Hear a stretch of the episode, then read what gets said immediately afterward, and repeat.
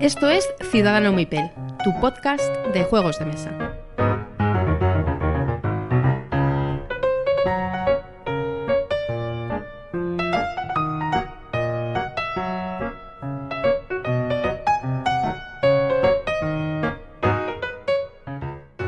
Hola y bienvenidos a Ciudadano Mipel. Estamos ya en nuestro noveno episodio. Buenas noches, Miguel. Hola, buenas noches, jóvenes. Aquí estamos otra vez. Pues, ante todo, daros otra vez las gracias por los comentarios que nos hacéis llegar. La verdad es que da mucho gusto poder compartir con vosotros impresiones y poder compartir con vosotros información. Bueno, eh, vamos a hacer unos pequeñitos cambios, no muy grandes, este, en este capítulo. Y Miguel nos va a comentar un poquito la actualidad lúdica, o por lo menos alguna noticia que nos ha parecido de interés. Sí, sí, alguna que otra noticia. Yo llevo un último mes un poco fuera del juego, de, del mundo lúdico por, por un montón de temas, pero siempre hay, siempre hay mil noticias y hay tres especialmente que me han llamado la atención y quería comentarlas. La primera ya todos la sabréis, que es que ya está aquí, ya está de hecho, ya lleva un par de semanas, creo. Ya está el Gaia Project eh, en castellano ya disponible. ¿Quién lo edita? Eh, el Gaia Project lo editaba, eh, pues la verdad es que me pillas en fuera de juego, maldito creo, ¿no? Sí, maldito. Maldito. Y, y, bueno, pues claro, ahora se está hablando en todas las redes sociales, se está hablando muchísimo del juego porque, porque vamos, es cierto que es un, un juegazo como la copa de un pino. Así que, bueno, pues está dando ahora mucho que hablar el, el, Gaia Project. Espero tener mi copia en los próximos días. De hecho, cuando salga el capítulo, espero ya tenerla en casa. Y, y, nada, esa es la primera. La segunda, que ha sido el bombazo de las últimas semanas, aunque ya se esperaba, ya llevábamos todos esperando el anuncio, eh, que es que es el, el, la edición en español del, del, número uno de la PGG, que es el Gloomhaven. Eh, lo anunciaron en el canal Análisis Parálisis. No se sabe, por lo menos yo, um, no sé, igual yo no me he enterado, pero creo que no se sabe todavía qué, qué, qué casa lo va a sacar. Pues que lo saque se va a pegar un pepinazo importante. Sí, ¿eh? sí. Efectivamente, porque es un juego muy dependiente del idioma, es muy temático, es muy, tiene mucho texto y hay mucha gente que no se ha metido por, por el tema del idioma. Eso sí, creo que si no me equivoco va a haber que esperar bastante porque o sea, yo lo que he escuchado es de aquí a un año. No sé si será así o no, pero... Es que con tanto bueno. material como trae ese juego yo creo que que la edición en español debe ser complicadita, ¿eh? Sí, sí, sí, tiene que ser complejo, sí. Y lo tercero, de lo cual me ha alegrado también muchísimo, porque para mí es una noticia estupenda, es que se va a reimprimir eh, el, el Memoir 44 y además con todas sus expansiones y además para dentro de mmm, tres meses. O sea, creo que es, la salida es para julio de, de este año. O sea, eso es la una, reimpresión. Es una gran es, noticia. vamos, una magnífica noticia, porque es un grandísimo juego y además estaba, vamos, prácticamente descatalogado. Nadie, Sí, en sí. español llevaba mucho tiempo sin editarse y había mucha Mm. gente esperándolo. Sí, sí, sí. Eh, vamos, en, en segunda mano estaba un precio desorbitado. Sí, bueno, Y bueno, pues mira, ahora Lo de la vamos segunda mano- ese juego. Lo de la segunda mano un día deberíamos hablarlo porque, vamos, es- Ya, sí. de la da para mucho, cierto. Bien, pues esto han sido unas reseñitas lúdicas que vamos a ir mm, añadiendo en todos los programas y además también vamos a haceros un resumen, como ya hizo Miguel en el, en el capítulo anterior, de lo que vamos a hablar hoy. Hoy vamos a hablar en nuestros entremeses de... El otro día me dijeron que era el último euro elegante. Sí, sí, y, y también lo he, lo he escuchado definir como el euro, simplemente, el euro. Y es que, vamos, en, en mi opinión, tiene razón. Bueno, O sea, pues para mí este juego es mm, lo ahora, mejor, es ahora, crema, crema. ahora le damos. Vamos a hablar en nuestros entremeses de Kailus y luego en la charleta vamos a hacer un repasito sobre los números uno de la BGG, que cuando me propuso el tema Miguel, yo creía que íbamos a estar aquí con la historia interminable, pero resulta que no son tantos. Me ha sorprendido gratamente. Así que vamos Sí, a sí. hacer un Son, son bastante poquitos. vamos a hacer un Y eso que hay muchos que, eh, que, bueno, vamos a hablar además de todos, de, creo que todos los que han estado. Y hay muchos de ellos que es mm, por situaciones un poco curiosas. Bueno, vamos a tener una parte más jocosa en, en ese listado, ya lo veréis. Bueno, pues vamos a ponernos ya con ello. Vamos a poner Muy una bien. promo de unos amigos y empezamos. Hasta ahora. Ahora, Son juegos de mesa. Pero son viejos. ¿Los juegos o, o los que hablan? Bueno, no tan viejos ni los unos ni los otros. Jugando con los abuelos. Un podcast sobre juegos viejunos y no tan viejos, jugados y comentados por gente de una cierta edad. Búscanos en iBox y en nuestro blog jugandoconlosabuelos.blogspot.com.es.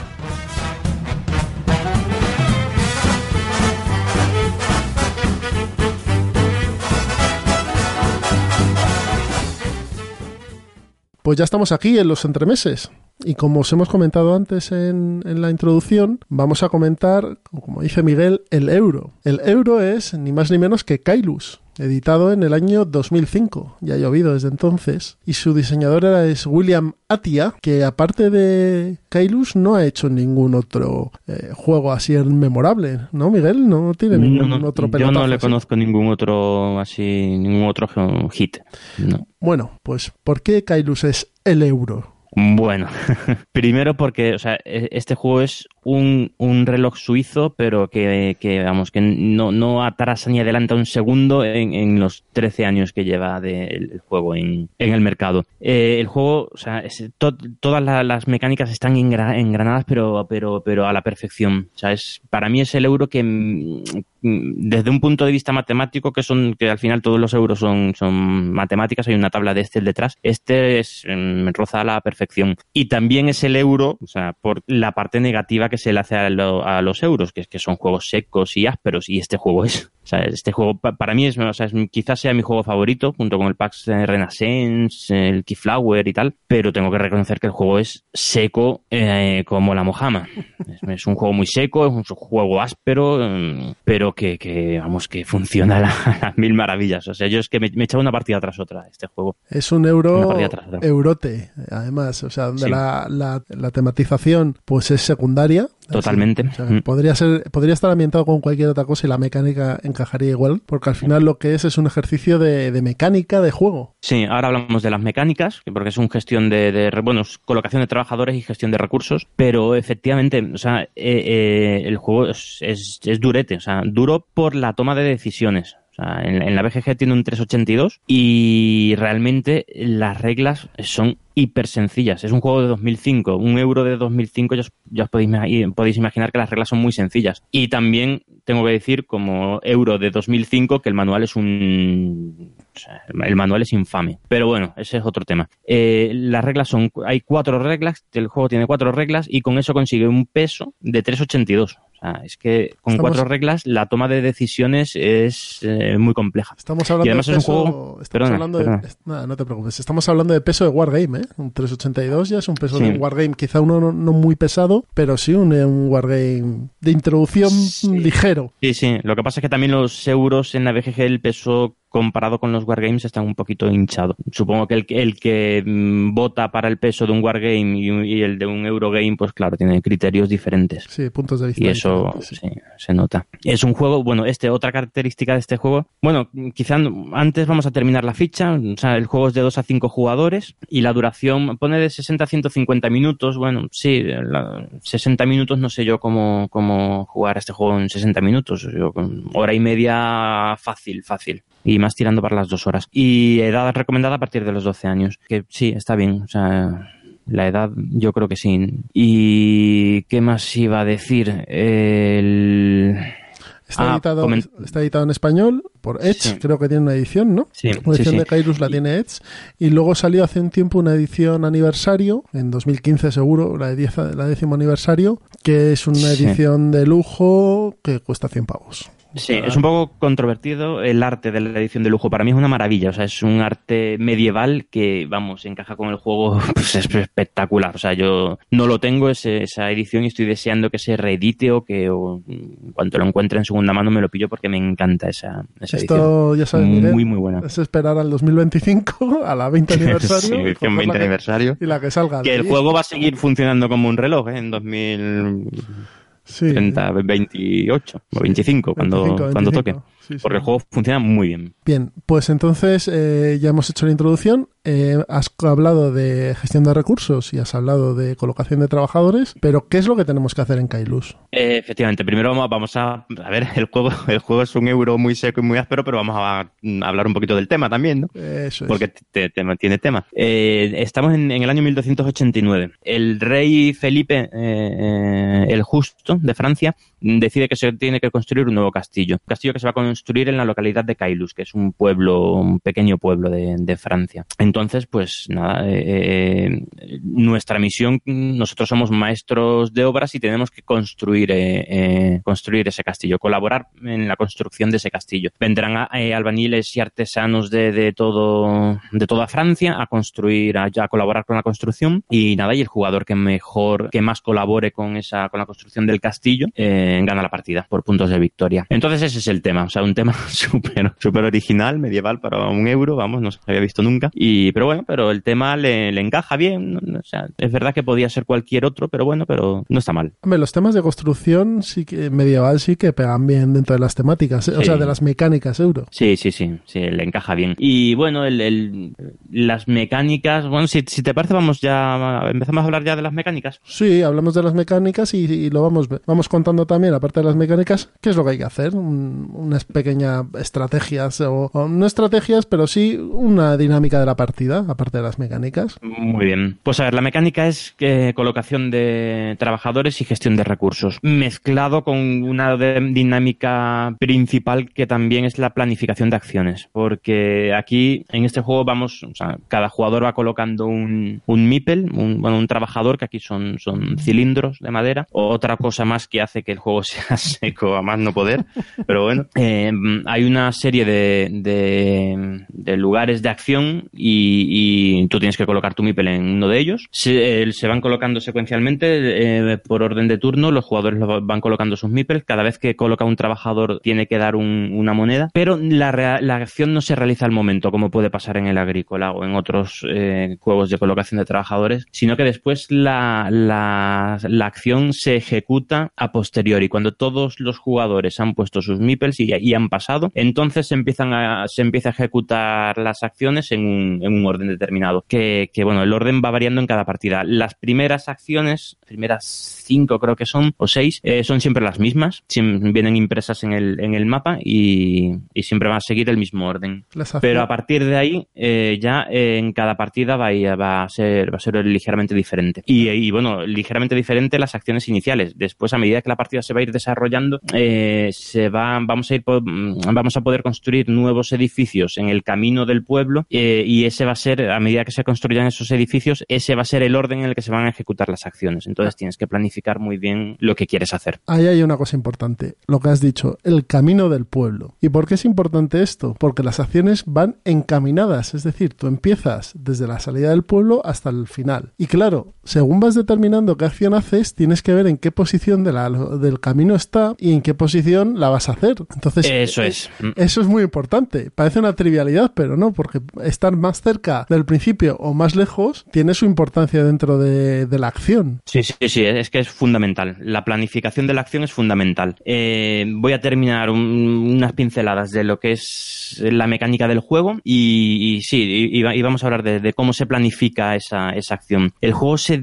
Eh, hemos hablado de los turnos, ¿no? Que tú tienes una serie de meeples, los vas poniendo y cuando, cuando todos los jugadores han puesto todos los meeples, todos los trabajadores, se, hacen, se, se, realizan las acciones. Luego hay una fase de mantenimiento y se, se pasa al siguiente turno. Pero dentro de esa dinámica que se va a producir, turno a turno, el juego está dividido en tres épocas, digamos, tres eras. Y está hecho para balancear un poquito, un poquito el, peso de los edificios y el peso de los de otros elementos que tiene el juego que son los favores reales. Y esas tres eras, tres épocas, eh, son representan la construcción de tres partes diferentes del castillo, que son, bueno, eh, son los cimientos, el castillo en sí, las, las habitaciones y las murallas. Entonces, al principio solo podemos estar con los cimientos o las mazmorras, no, no me acuerdo cómo, la, cómo le llaman. De hecho, creo que hay hay un error de, recordar que había un error de traducción. Entonces, al principio, eh, se, tienes que dedicarte a construir el castillo, la parte, eso, los cimientos del castillo. Una vez que se han terminado, pasas al castillo en sí, a las, habitaciones y luego a las murallas. Y cada una de esas tres fases te permite eh, activar una serie de favores, de favores reales. Que eso es, es otro tema importante que tiene este juego, que son los favores reales. O sea, las mecánicas son muy sencillas, que ya, ya las hemos visto, eh,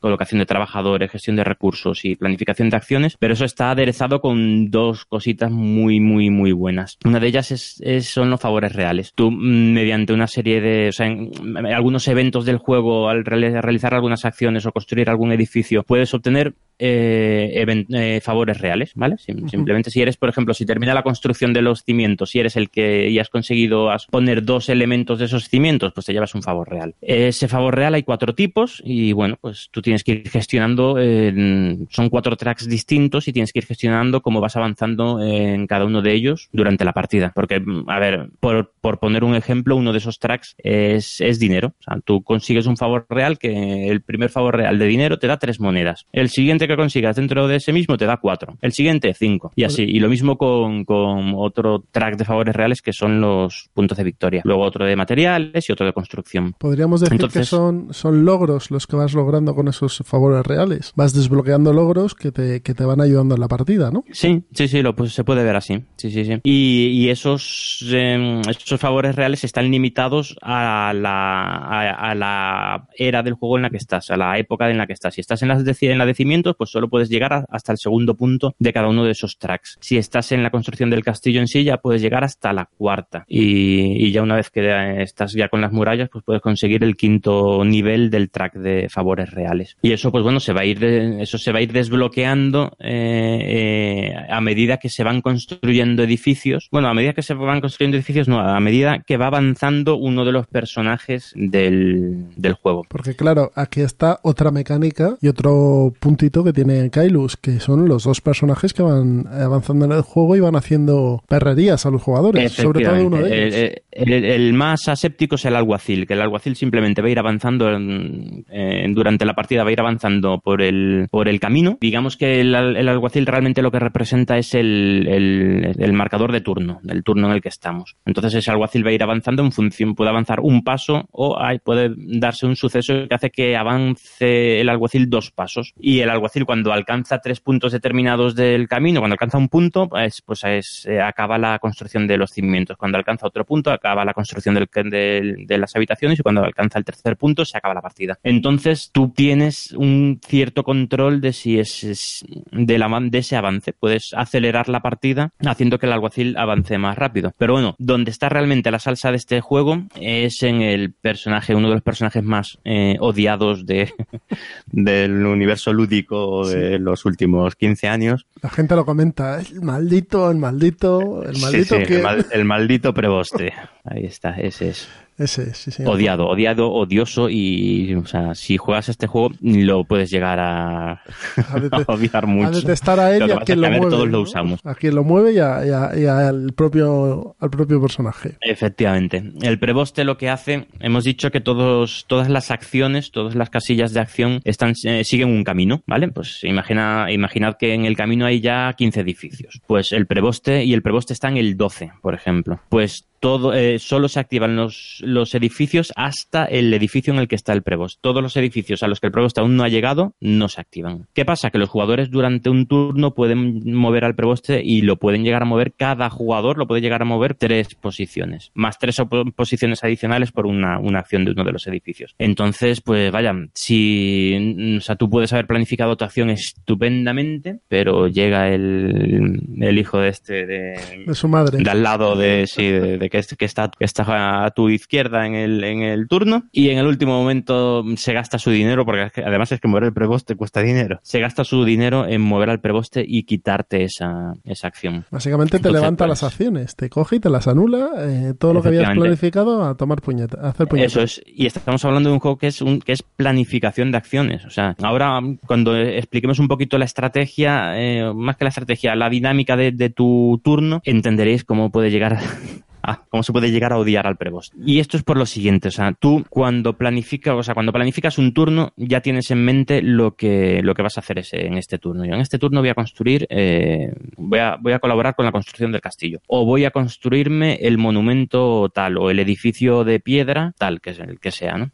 Ya, ya hemos dicho que puedes ir construyendo edificios a lo largo del camino. Entonces tú ya tienes planificado eso. ¿Qué me hace falta? Pues para conseguir eso me hace, me hace falta dos piedras, un, un- uno de de comida y uno de... madera, por ejemplo. De madera. Entonces tienes que ir viendo por el camino para que la acción, o sea, cuando llegue la acción de construir eh, ese edificio, la acción que te permite construir ese edificio, tienes que tener ya todas la, todos los recursos. Los recursos eh, los puedes ir consiguiendo directamente eh, en, alguna, en algunos edificios, que, como una mina o tal, que te da el recurso directamente, o muy habitual, lo puedes comprar en el mercado, lo puedes conseguir con favores reales. Hay formas de conseguirlo, ¿vale? Entonces tú te planificas durante, o sea, empieza el turno y dices, vale, me voy a colocar en esta acción, esta acción, esta acción para al final del todo poder construir este edificio. Lo haces todo de puta madre, eh, eh, consigues, consigues la primera pelea que hay en el juego, que es tener esos, o sea, ocupar esos, esos lugares de acción, porque si te lo ocupa un, enemigo, pues ya, ya no está disponible, deja de estar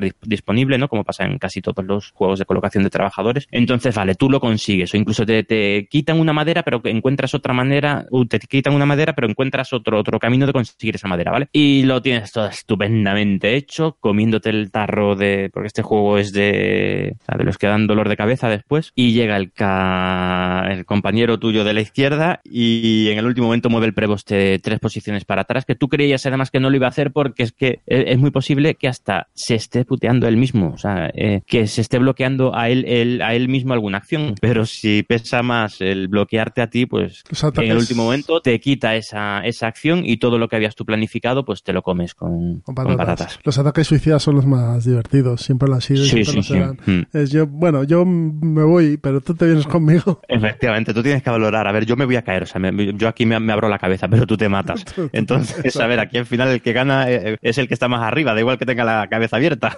pero he ganado. Eh, Exacto. Sí, he, ganado, he ganado. Estoy sangrando, pero he ganado. No, a mí, a mí esto, y luego está. Sí, perdona. La mecánica del preboste me parece una pasada en, metida en este juego, porque es todo como un reloj suizo, como dices tú, pero de repente te meten un factor caos. Y es un factor caos que, que no es excluyente, es decir, que no machaca totalmente a un jugador, pero sí que lo fastidia de sobremanera si quiere el, otro jugador. Y eso hace que el, que el juego tenga cierta tensión, porque sin esto sería simplemente, como has dicho tú, una hoja Excel. Pim pam pum, calculo tal, no sé qué, y el que más eh, capacidades tenga, pues se lleva el juego por delante. Pero al meter un factor caos, eh, todo mejora mucho. Efectivamente, sí. Bueno, también depende mucho del, gusto de cada uno. Y, esto también hace, o sea, eh, una crítica que se le hace a este juego, una crítica negativa, es el tema de la escalabilidad según el número de jugadores. Y tiene mucho, mucho, mucho que ver con, el, con la mecánica del prebost. Porque este juego es completamente diferente si lo juegas a 2, a 3 o a 4 o 5 jugadores. Mm, varía una barbaridad. O sea, ese es, un juego diferente. Que, que, en todos los casos es muy buen juego. Por lo menos en mi opinión. Hay gente que no juega al Kailus a cuatro jugadores o a cinco. Directamente no juega. Porque es demasiado caótico. Bueno, pues yo lo, respeto, pero a mí me parece un grandísimo juego a, cuatro o cinco jugadores. Me gusta más a tres, me gusta más a dos, pero a cuatro o cinco me parece magnífico. ¿Y por qué cambia tanto este juego según el número de jugadores? Pues con dos jugadores básicamente es un, es, es un ajedrez. O sea, con dos jugadores eh, controlas, en todo momento tienes el control de, de lo que estás haciendo. O sea, no,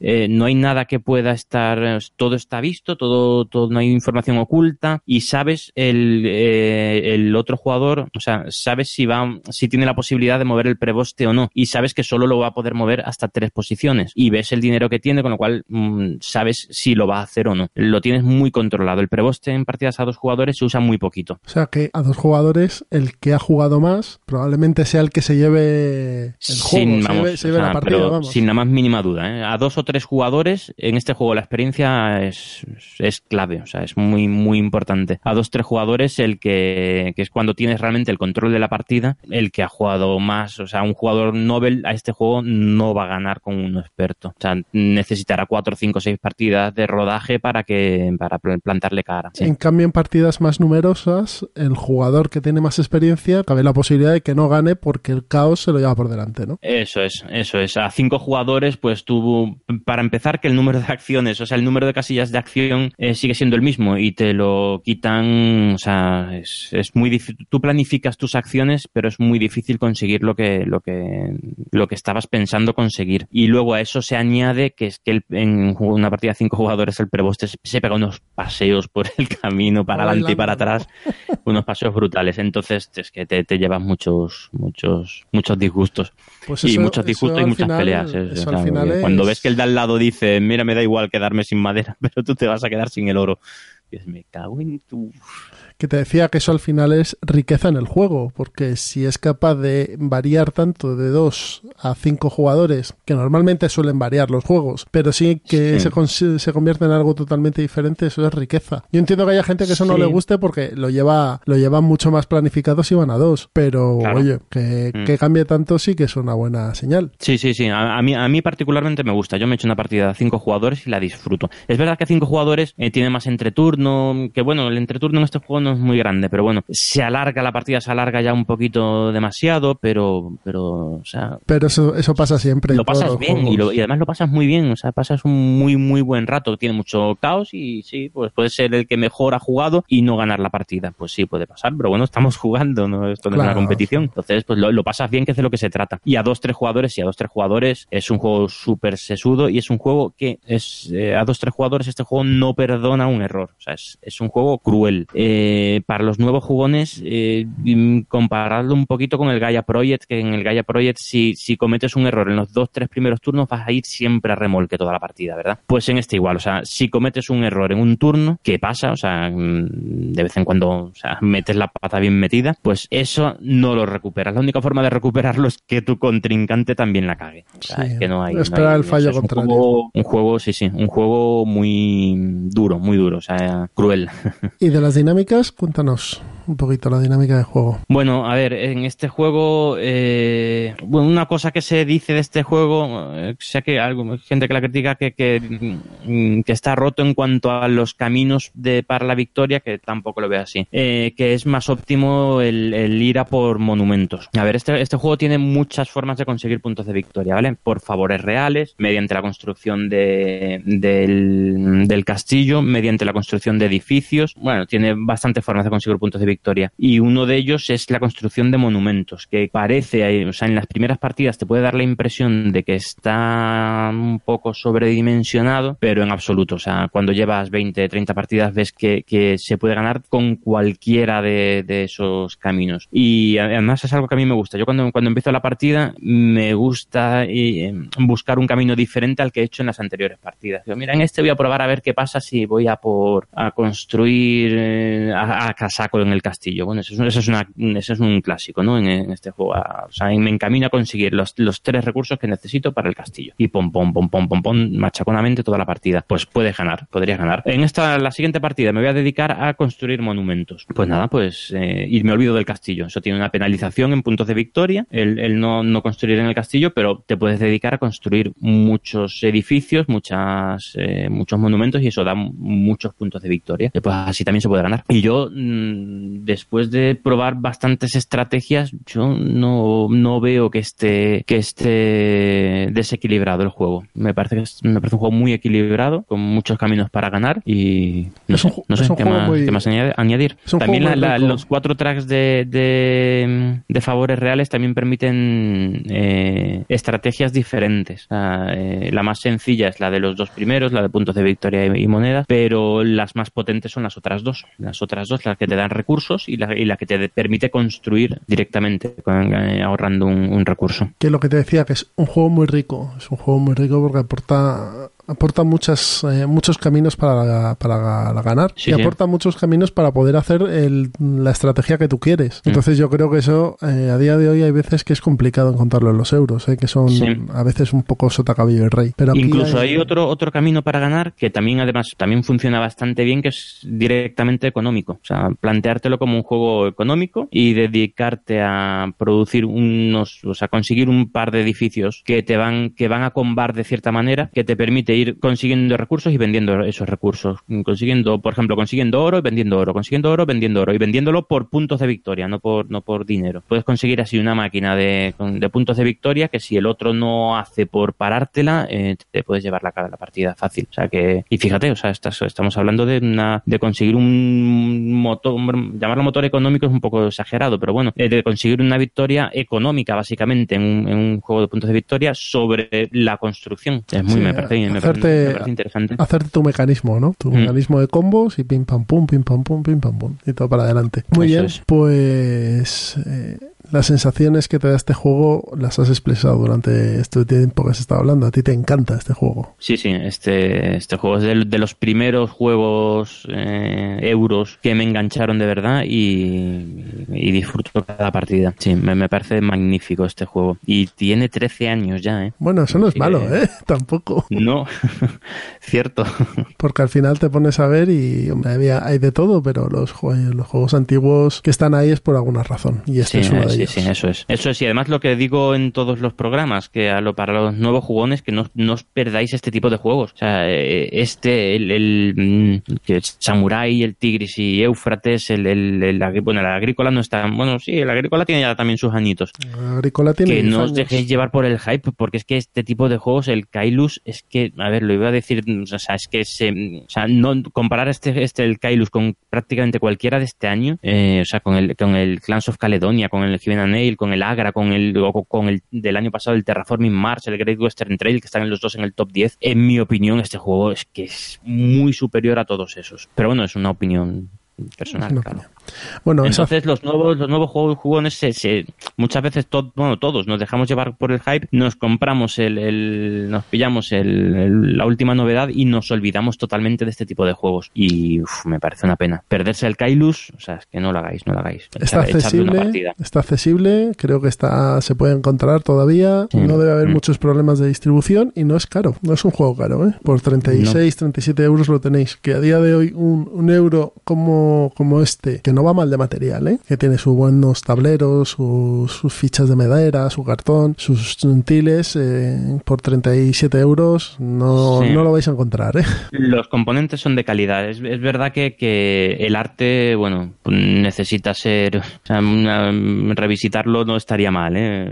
El arte, quitando la edición deluxe, el arte es un poquito. Se le nota que han pasado los años. Sí, pero luego... Es- o sea, notas que, que es, que es- es similar, o sea, notas que es de la misma época que el, que el Puerto Rico, que el. Sí, pero, o luego, el Tigris luego para jugar estos juegos, cuando juegas con ellos, lo que es la, el grafismo del, del diseño creado para el juego, es decir, los iconos, las acciones y demás, son súper claros. Porque le Sí, pasa sí. igual a Puerto Rico. Puerto Rico es feote, pero luego cuando estás jugando con él es que da gusto verlo, porque es todo súper claro. Dices, ah, pues mira, tengo que hacer esto, puedo hacer esto, no sé qué. Hay otros juegos Sí. que son mucho más bonitos. Tenemos el ejemplo de Agra, Sí, que, sí, que- sí. que- que, joder, es complicado, es muy bonito el, el mapa, pero coño, eh, no es tan claro. Sí, efectivamente. Mm. Ah, un- una cosa que un detalle también que se me había olvidado, como curiosidad. Eh, una de las acciones que puedes realizar es pasar, ¿verdad? Tú, o sea, tú, cuando tú decides, mm, pasas. Pues el orden en el que la, en el que esto en su momento fue, eh, ahora ya lo tienen muchos juegos, pero bueno, en su momento fue bastante novedoso. El momento en el que tú pasas, este, bueno, está representado por un puente, ¿no? En, en- en el juego y tal, pero la cosa es que cuando tú pasas, tiene dos consecuencias.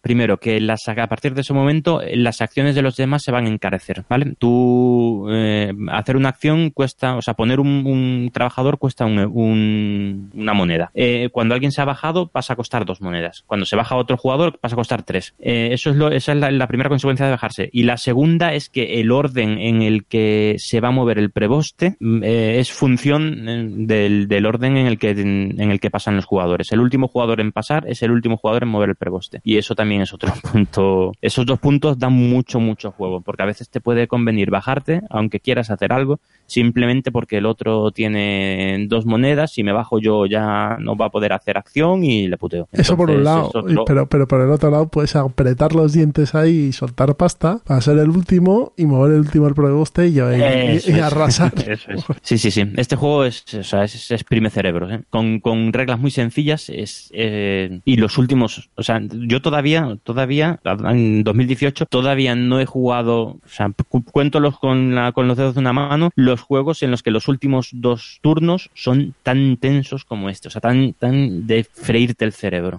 para conseguir tu, tu mm, planificación de acción precisa. Los últimos turnos son, vamos, una maravilla. A llorar, ¿no? Los últimos a llorar y, a, y apretar ahí los dientes. Sí, sí, y cuando lo terminas, eh, copazo.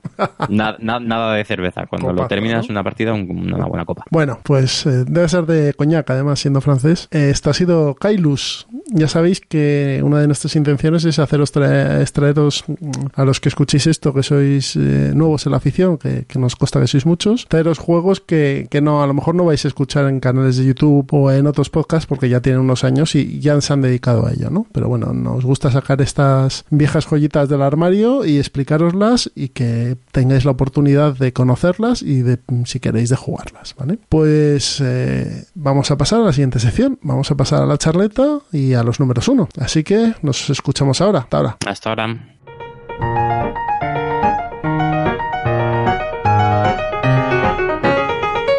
Bien, pues ya estamos aquí de nuevo con la charleta y como os hemos anunciado vamos a hablar de los números uno de la BGG. Vamos a hacer un repaso sobre los juegos que han sido números uno en estos tiempos, bueno, en el tiempo desde que la BGG está activa y también vamos a comentar algunos casos curiosos de juego que llegaron a los número uno que ninguno de vosotros creeríais. Así que, ¿cómo lo empezamos? ¿Empezamos de atrás hacia adelante, Miguel? Pues esa era la primera duda. Mm, no sé muy bien cómo prefieres. Yo, siendo, siendo coherente, creo que lo mejor es de atrás hacia adelante para, para ver la trayectoria, ¿no? Vale, me parece bien. Pues el número, pues. El, número uno de los números uno, es decir, el más antiguo que... A ver, a ver, a ver, a ver, a ver. Un momentito. tenemos aquí Antes de lanzarnos a decir nombres. Venga.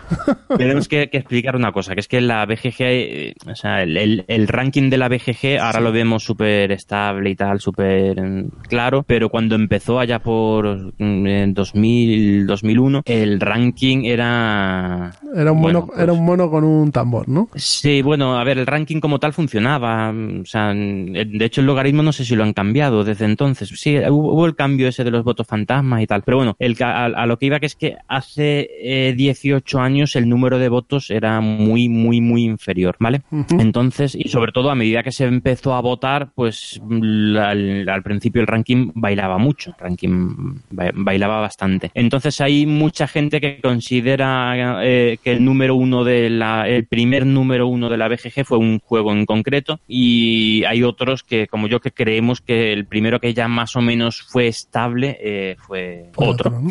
Una, pregunta. nombrar. Y antes, antes de nada, vamos a dejar claro un par de cosas. La BGG, porque claro, uno cuando empieza a jugar a juegos de mesa y empieza a escuchar podcasts y a ver vídeos y demás, todo el mundo habla de la BGG, pero nadie explica qué coño es la BGG. ¿Qué es la BGG? Bueno, pues la BGG básicamente es la, principal, es, bueno, es una página web eh, americana y es la principal base de datos de juegos de mesa del mundo, de juegos de mesa, de, de autores, de diseñadores, de artistas gráficos, de, Así, haciendo un símil, la BGG es el IMDB de los juegos de mesa. Sí, sí, sí, una buena, sí, un buen símil. IMDB es, la, base de datos de cine más grande que hay, en la que te puedes encontrar cualquier película cutre, salchichera que tú pienses, está ahí, eh, que tiene unos rankings también. Bueno, más bien la, IMDB funciona por votaciones de pelis y luego esas pelis, pues supongo que tiendan un ranking y demás. Tampoco he bicheado demasiado porque son los rankings a mí mm. me, me da un poco igual, pero, pero sí, es la traslación de ese concepto a un concepto de juegos de mesa. Entonces, todos los juegos de mesa habidos y por haber, probablemente, están aquí en la BGG. Eso es. Con, que, con una excepción, por cierto, que es que la BGG, los juegos que son puramente en solitario, eh, no, los, no, no, los considera juegos de mesa. Entonces, no, no están, por lo menos muchos de ellos. No sé si. Bueno, el Arkham Noir, por ejemplo, que es solitario, también es bastante Pero es, eso es únicamente en solitario o tiene opción de jugar en. Solitario, 100% solitario. Me puedes jugar con otro, puedes jugar con uno al lado. Y, pero vamos, es un solitario, es un puzzle, no deja de ser un puzzle. Pero bueno, eh, aparte de eso, bueno, también la BGG tiene la RBGG, creo que es, la RPG, que es la de juegos de rol, que está bastante menos desarrollada ah, que la BGG, y bueno, alguna que otra más, ¿vale? Pero aquí vamos a hablar de, de la BGG. Así que cuando digáis por ahí, porque está en la BGG, no sé qué, he leído la ficha de la BGG, ese número 16 de la BGG, los que llevéis menos tiempo, que nos consta que nos escucháis, es la boardgamegeek.com, que es una base de datos gigantesca donde están todos los juegos de mesa mm, editados hasta hoy, ¿vale? Eso es, y que es la perdición de todo juego. una, vez que lo conoces y empiezas a mirar y empiezas... Uy, qué curiosidad, uy, qué, curioso, uy, este juego, y al final tienes una wishlist de 50 juegos y te metes en esto y, estás perdido. La BGG también te permite pues darte de alta, eh, meter tus juegos, puntuar, jugarlos, anotar tus partidas, tener a tus amigos y también ver qué juegos tienen. Es, es, es, es la perdición, sí. Es la- Pero bueno, estábamos hablando de que tú consideras que eh, hay un juego que fue el primer número uno y que hay otra gente que considera que era otro, ¿vale? Sí, eso Debido es. el- también para a- mucha gente el primer número, número uno de la historia de, de la Board Game Geek es el Tigris y Éufrates.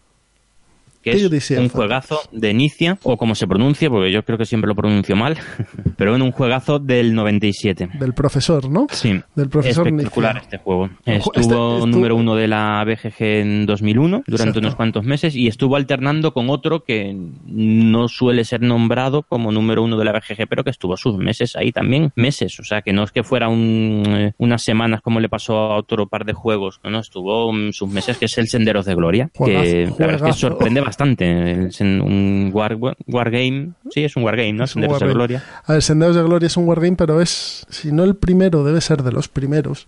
Ahí ya no me quiero meter. Así que todo lo que voy a decir es con comillas para los wargameros que nos oigan. Eh, Paths of, eh, Senderos de Gloria o Paths of Glory, este es eh, uno de los innovadores dentro del sistema de Card Driven Games, eh, dentro de la mecánica de Card Driven en, en los wargames. Ya explicaremos, porque nos tenemos en, en una intención de hacer un programa sobre wargames, entonces ya contaremos lo que es un Card Driven. Pero vamos, eh, para que os hagáis una idea, tiene mucho sentido de que Senderos de Gloria fuese el número uno, porque era un juego novedoso dentro de lo que eran los wargames hasta entonces. Sí, cierto. Mm. Y otra cosa que quería decir es, si Kailus, como ha dicho Miguel, es árido, Éufrates y Tigris, ojito, ¿eh? Ojito.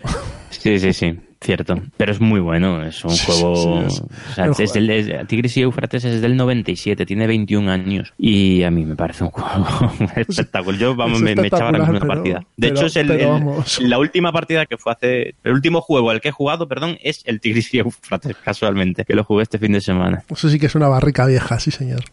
Sí, sí, muy bueno. Es un juego muy, Pues es un juego muy matemático, eso es cierto. Sí, sí, sí, completamente. Com- Y con mucha interacción, muchísima interacción, de hecho, y que funciona bien a, a 3, 4 jugadores, sobre todo a 4. A 2 se deja jugar, pero no es... Yo lo juego a es un 4, yo lo juego a 4 y, y las tortas son estupendas. Sí, sí, a mano, sí, a mano abierta y del derecho y del revés. Y además toda la partida. Toda la partida es colleja y, y tal, sí. Hay muy poco espacio y hay que... mm, Entonces aquí tenemos una pequeña polémica, pero bueno, vamos a considerar que tanto Tigris y Como Senderos de Gloria fueron los mm, números uno en 2001, ¿vale? Eso es. no vamos fueron- a... Se fueron alternando, estuvieron ahí peleando durante todo 2001. Eso sí, antes, antes de esos dos hubo otros dos, pero que ya de los que nadie, nadie los considera número uno porque realmente eh, había muy pocos votos y, y- y no era todavía muy estable el, el ranking, que son La Chita de Gerd Fenchel y Lord of the Rings mm, de Reiner de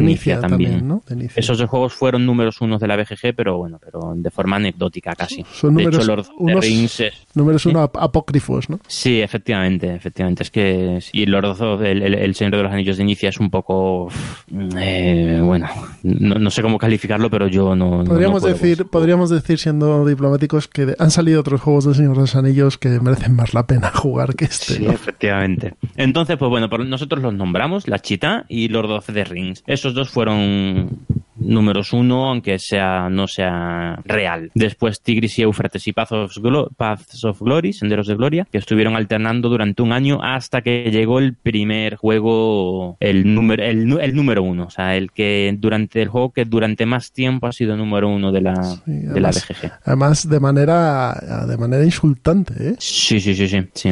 Un grandísimo juego. Porque Da- da- este- tú los honores, Jesús. Este juego estuvo número uno desde enero del 2002 hasta diciembre del 2010. Estamos hablando de ocho años. Eso y es, es. ni más ni menos que Puerto Rico, un Puerto euro. Rico, un, un euro de, de selección de roles, gestión de recursos, espectacular. Juego, juego de 2002. Sí, justo. Y, y son esos 16 años y, y- y, vamos, lo bien que funciona este juego. Y estuvo, eh, que- para que os hagáis una idea, ¿eh? porque luego, bueno, ahora iréis viendo, eh, estuvo ocho años como número uno. Ocho años que nadie fue capaz de desembarcarle del, pun- de, de ese puesto. Eso quiere decir que es un juego tremendamente sólido. Y a día de hoy, ahora mismo no lo tengo delante, a día de hoy, ¿en qué puesto está Puerto Rico? Porque no anda muy lejos. Pues está. no, no lo sé ahora mismo. En el top 50 está, ¿no? Pero. No, Está el número 12, 11, por ahí 12, anda. ¿eh? tan, tan alto está. Sí, sí, sí, sí. Lo estoy viendo ahora mismo, el, el número 14, sí, sí, sí. Oye, pues mira, me sorprende que con todo el hype que hay ahora mismo con cualquier juego nuevo que sale, el Puerto Rico se mantiene en el puesto número 14.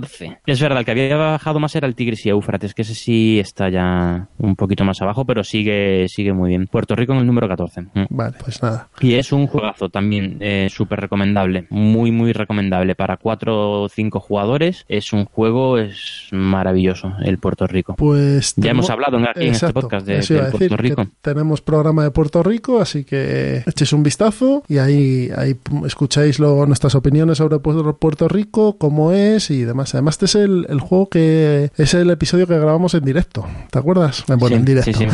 en Sí, directo, en- no. en persona, los dos juntos. Sí, en el mismo Eso es. sitio a la vez. Eso, eso. Pues eh, Puerto Rico, que os quede claro, ocho años de número uno. Al final ya de esos eh, ocho años en el 2010 se estuvo alternando, bueno, no, desde el 2008 hasta el 2010 se estuvo alternando con otro juego. Otro, otra maravilla de juego. Otra maravilla de juego que está también bastante alto a día de hoy, que es Agrícola, del cual hablamos en el programa anterior. Agrícola, juego de V. Rosenberg, juego de colocación de trabajadores, el, el salto de calidad dentro de la carrera de Rosenberg desde lo que estaba haciendo a, a lo que haría después de Agrícola, y 20 meses, 20 meses Sí, sí. estuvo eh, Agrícola, estuvo un año largo, casi dos años, como número uno. Sí, sí, y la, y la pelea que hubo entre Puerto Rico y Agrícola quizás sea de, la- de las cosas más, más, e- más memorables y más épicas de la Esto- historia de la, es como- de la Board Game Geek. Como en Que el fue una boxeo. pelea de, de fanboys, pero, pero vamos. Como en el boxeo, De- el, el viejo el viejo campeón contra el joven aspirante. En el boxeo pasa eso, es, mucho. Pues eso es, ahí y al final el, el- no sabría decirte quién. O sea, el, eh, Puerto Rico fue número uno mm, después de, la, de Agrícola. Hasta que llegó el siguiente juego de entre esos dos, entre Agrícola y Puerto Rico, el último que estuvo en el número uno fue, si no recuerdo mal, fue Puerto Rico. Que, que se revolvió la vieja gloria, recuperó su trono y estuvo unos meses ahí en 2010 otra vez como número uno. Después de que Agrícola se lo quitara durante dos años. Y ha cansado el viejo campeón en su esquina, llegó alguien y le quitó la silla. Sí. Y tengo, hay que decir también que ya aquí se, eh, o sea, en esa pelea agrícola Puerto Rico están los dos últimos números unos de la BGG que son puramente euros. Sí. Es decir, desde que llegó este nuevo juego en, do- en, en 2011, bueno, el juego es de 2005 realmente, del que vamos a hablar ahora, eh, llegó a número uno en 2011. Desde 2011 no hay un, ninguna, no ha habido ningún euro que haya llegado a número uno de la BGG. Alguno ha estado cerca, pero Y vamos a estar mucho tiempo sin que llegue ninguno a número uno. pues es posible. Y por la pinta que tiene, va a ser así. Hombre, a ver, ahí, bueno, vamos a avanzar, porque es que hay, hay uno de los que de ellos quizás sí se puede considerar un euro, ¿no? Mm, El Mm. Pandemic. Bueno, en Bueno, 2000 vamos al siguiente. en hemos 2011 hablado ya de Senderos de Gloria, Hemos, hablado, de Tigris y Éufrates. Tigris y Éufrates, Puerto Rico, Agrícola y el que vino a revolucionar el mundillo lúdico en 2011 es el... es Twilight un- Struggle. Twilight Struggle, un, un wargame. O, bueno, no, no sabe- yo lo calificaría como temático más. A ver, eh, hay mucha gente que dice que un wargame es todo juego donde haya un conflicto bélico. Sí, sí, pero es que aquí, o sea, realmente guerra no. o sea, es- Bueno. bueno, la Guerra Fría. Eh, sí, yo, di- y- y- yo, mira, Toilet Struggle es Toilet Struggle, punto, ya está. O sea, es, sí, es un yo- juego- es un temático, para mí es un temático. Por cierto, el juego es de 2005, lo que pasa es que hubo una reedición más adelante que pulió muchas, Sí. muchas, muchas, muchas cosas que funcionaban mal y fue un bombazo. Y fue un bombazo con todas. O sea, Toilet Struggle tenía una, una primera edición mm, muy fallida. De hecho, la segunda edición la, eh, bueno, tuvieron que revisar cartas y demás, porque, bueno, pues, pues las primeras ediciones de GMT suelen ser un poquito flojas. Ya con el tiempo lo van haciendo mejor, pero al principio, al parecer, son, eran bastante flojitas. Y claro, la del 2011, es que debió ser la segunda edición, o eh, Sí. la- eh, seguro que la editaron anterior, pero bueno, fue, fue subiendo, le pegó el empujón. Este juego, sí, sí, sí. Mm. este juego de, Y es un juego. del- de Ananda Gupta y de Jason Matthews John Matthews, se estuvo 60 meses de número uno. Estuvo cinco años, no, estuvo cuatro años de, de número uno. Sí, sí, no, estuvo cinco, creo, ¿no? Cinco, Cinco, ¿no? del, Del enero del 11 a enero del Diciembre del 15. 16. Ah, a enero del 16, vale, que aquí viene el 15. Vale, Sí, sí, realmente sí. un poquito antes lo desbancaron, pero Son- bueno, en diciembre cinco del años. 2015. Cinco añitos. Los últimos días. ¿Y qué decir de Toilet Struggle? Bueno, pues eh, le, le dedicaremos un programa para, para hablaros en profundidad. Eh, si no lo habéis probado, tenéis una aplicación eh, online, una aplicación web, mejor dicho, que podéis descargaros en vuestros dispositivos móviles o en el ordenador y jugarlo. Y merece mucho la pena jugarlo con la Sí, funciona aplicación. muy bien, muy, muy bien implementada. Y además es multiplataforma, lo puedes jugar con el móvil, con tableta, con el PC a través de Steam. Funciona muy, muy, muy bien. y está en español. De Sí. Vir eh, es- saca de vez en cuando juegos de GMT en español y aquí tenemos uno de ellos y merece muchísimo la pena la edición de Devir, muchísimo. Es una edición de muy buena calidad, eh, con un tablero montado, con alguna carta especial, eh, revisada, merece la pena. Así que, y no es excesivamente caro Toilet Struggle. Estamos hablando de un juego de dos jugadores, eso que eso quede claro, es un juego de dos jugadores, no admite ninguno más. Y lo único que nos cuenta es todo el transcurso de la Guerra Fría, desde el principio, que es el final de la Segunda Guerra Mundial, hasta la caída del muro de Berlín y el colapso de la Unión Soviética a finales de los 80. Entonces, con un bando, cada uno llevando un bando, cada uno llevando uno a la Unión Soviética y otro a los Estados Unidos, es un juego de influencias, eventos y no conflicto directo. Porque si hay Sí. conflicto directo se acabó lo que se daba, eh, en el que tú tienes que conseguir superar a tu adversario y, y meterle más puntos de victoria. Y ya está. Sí, sí. Qué tensión es, o sea, son unas partidas tensas desde el primer turno. Es un juego totalmente desequilibrado que Sí. tiene una Mm. curva, es decir, eh, Estados Unidos eh, tiene hace montaña y, y la Unión Soviética hace socavón, Sí.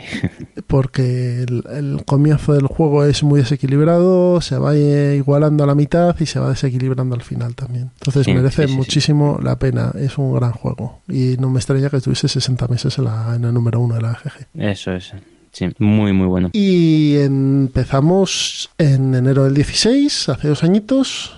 Eh, alguien empuja a Toilet Struggle después de estar allí cinco años colocado en la cúspide y no es ni más ni menos que Pandemic Legacy, Season 1. Así es, este es el que decía que, bueno, que se puede considerar, bueno, sí, básicamente es un euro, pero bueno, con, con el tema legacy. No es un euro como los clásicos, como Agrícola, como Puerto Rico y tal, pero bueno, pero no, no deja de ser gestión de, de, bueno, no de recursos, pero, pero bueno, Hombre, yo creo aquí, Miguel, que más es que, cooperativo. que más que Pandemic fue el número uno durante, este juego fue número uno durante dos años, del 16 al 18, de enero del 16 a enero del 18. Yo creo que, que más que el pa- Pandemic por ser Pandemic, lo que fue número uno fue el Legacy. Sí, te doy toda- la razón. La mecánica Legacy fue lo que, lo que desestabilizó lo- los cimientos del, del mundo lúdico y todo el mundo se volvió loco con ella. Sí, sí, sí. Yo, no sé, de, de todos los números uno que conozco de la, de la BGG, que me falta por, me falta por jugar al Senderos de Gloria y al Gloomhaven, este mm, es el que menos mm, encaja con, con mis gustos. No, no, no termino de verle. Es verdad, la gracia es verdad que el tema Legacy le da un, le da un punto a la historia y tal, está, está bien, pero como juego en sí es un juego correcto, pero, pero Pero no deja de ser- número uno de la BGG, mm, no sé. Yo no he tenido la ocasión de jugarlo, pero no deja de ser un Pandemic en el que van pasando cosas, ¿no? Sí, sí, sí, eso es. Y está interesante, sí, a ver, no lo niego, van, efectivamente, van Por eso el tema de ir abriendo, o sea, los sobres, pasan cosas y la historia es, o sea, la historia al final de los 12 meses, el, todo lo que va pasando te sorprende, te sorprende y está muy bien, sí, sí, eso Entonces, es cierto. yo creo Pero que- número uno, Que es el número uno, el número uno fue el Legacy, o sea, el concepto Legacy, sí, sí, sí. me- bueno, desarrollado para Pandemic, pero que luego ha afectado a bastantes juegos. El concepto Legacy. Bueno, ya eh, no fue el primero tampoco, el Pandemic. En, en- en- Bueno, pero, el- vale, fue si de lo- los- sí, fue de los primeros. pero fue de los primeros, Por lo menos el primero con un, gran éxito. exacto. O sea, al final el, el que toca la campana, aunque vaya al segundo, es el que, al que le oyen. Pero bueno, en su momento el Risk Legacy también fue también dio bastante que hablar. Lo Sí, que pasa pero- es que, claro, pero- era, pero era un Risk. claro. Por muy Legacy que fuera, era un Risk. ¿Y Que bueno, que está bien, que tampoco es... Y estamos hablando también del año 2016, que en el año 2016 es cuando empezó la, la curva ascendente de la afición, que había más gente entrando, que había... Sí, cierto. había mm, pues pues mm, la, la aguja se va moviendo dependiendo de quién vote y si hay más gente que lleva menos tiempo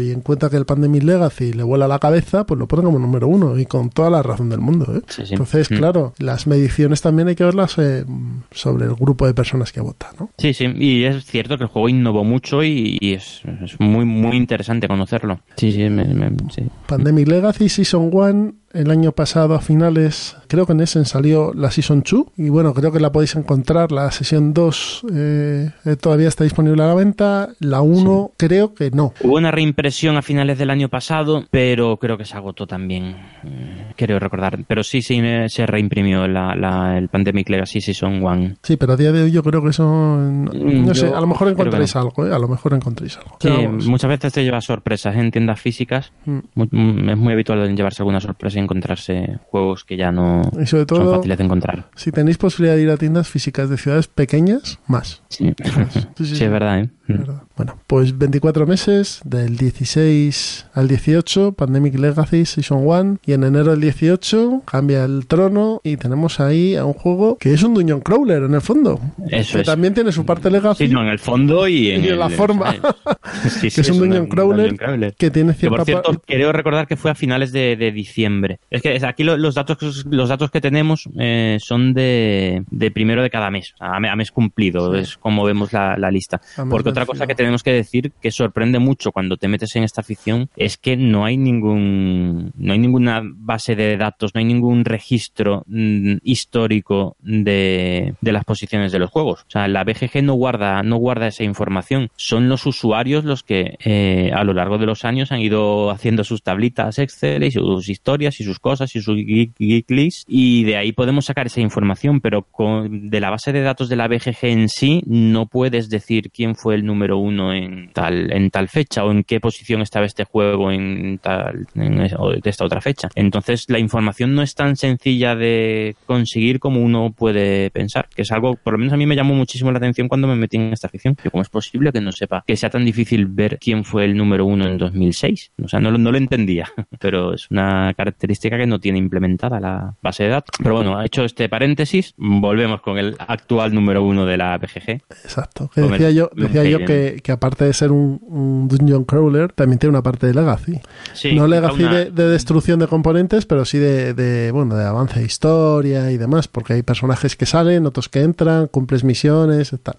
sí, creo que hay noventa y pico misiones, ¿no? 95, 96, sí. Pero bueno, tú tienes, empiezas con unos personajes, unos héroes, y esos héroes cuando llega un momento en la emisión X en las que cumplen su objetivo, se van. Mm. Y han cumplido su objetivo y se van. Y entra otro. Y entra otro con a sobre cerrado. Creo que es sobre cerrado. Creo que sí. No lo sé, yo este Creo juego no, sí. no- no lo he jugado. Es por lo que he oído en referencias. Y, y lo conozco pero- bastante poco, la verdad. No es un tema que me, no es un juego que me atraiga mucho, pero bueno, cuando salga, saque, cuando salga en español lo, lo- posiblemente lo, lo coja y lo pruebe. Pero lo compres. Pues no lo sé. Depende como- de como- cómo me pille cuando salga. Como mesa de centro de salón viene bien, ¿eh? Porque grande es el tío. Ya, sí, sí. Es un Pues nada. Jesús, lo pillamos entre los dos y lo quemamos un- un- una partida al, Sí, al pero mes en el club lo- y, lo va- que- y vamos poco a poco. A la semana. Para sacar esto hay que jugarlo a la semana. sí, eso ¿eh? sí. Porque 96 meses son muchos meses. Sí, es verdad. Pero vamos, no nos saltamos antes de cualquier juego. Sí, ¿eh? no, eh, sí es. A ver, 96 a ver, partidas. 96 partidas. Hay gente que, que desde que ha salido con un Javen no juega otra cosa.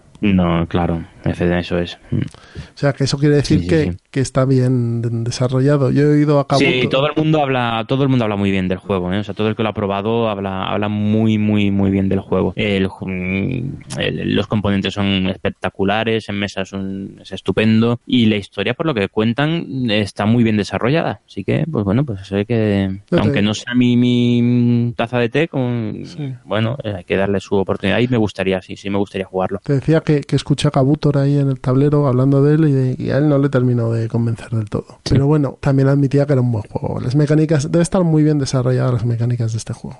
Pero hay una cosa que quería hacer antes de que pasemos a los, a los juegos curiosos que estuvieron también como número uno. Hay, un- hay una cosa que quería hacer ver y es que desde Twilight Struggle, es decir, desde el año 2011, hace siete años, los juegos han ido reduciéndose en, en periodo y además bastante. Porque si Puerto Rico estuvo 88 meses. De esos 88 meses estuvo pegando con Agrícola 20, porque Agrícola estuvo en 20, 20 meses. Sí. Y Toilet Struggle estuvo 60, Pandemic Legacy hasta 24. ¿Cuánto estará Gloomhaven? ¿Tú crees que llegará Sí. a los 24 de Pandemic Legacy? Mm, Yo, Yo- yo lo creo dudo. que no, ¿eh? No, no.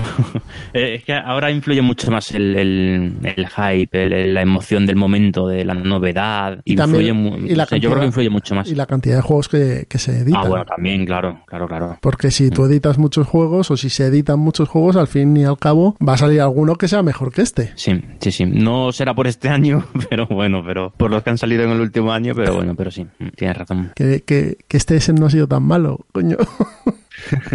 Bueno, no, ha sido un buen año, pero sin ningún, sin ningún pepino. Eso sí, eso sí. Mucho juego correcto, mucho buen juego, pero bueno, me queda por probar, que no lo he probado aún, el, el, el Gaia Project, Bueno. que espero también probarlo de aquí a un- una semana, dos semanas. Pero eh, lo que te quería decir, yo creo que Gloomhaven no sé si llegará a los 24 meses de Pandemic Legacy. Es posible que tal y como se va desarrollando la afición y sobre todo el mercado, los números uno sean mucho más volátiles que lo que fue Puerto Rico, que estuvo 88 meses ahí. Sí, seguramente. No veo yo que mm, la posibilidad de que salga ahora un juego que esté cinco años como número uno. No, yo no, lo, lo veo, lo veo muy, muy complicado. O hay una involución en la afición otra vez y, y se, y se para la edición y se para Y esperemos que no. que esperemos que no, pero se para la, la edición de novedades y, y hay un vacío creativo por parte de los diseñadores o esto va a ir eh, más rápido. Sí, sí, sí. sí. Mm. Bueno, de, hecha esta reflexión, vamos a pasar a, a los números uno curiosos. Porque claro, estos son los números uno canónicos, podríamos decir. Son los números uno serios, de verdad, votados por la gente, con un peso, con que aportaban mecánicas diferentes, que tenían,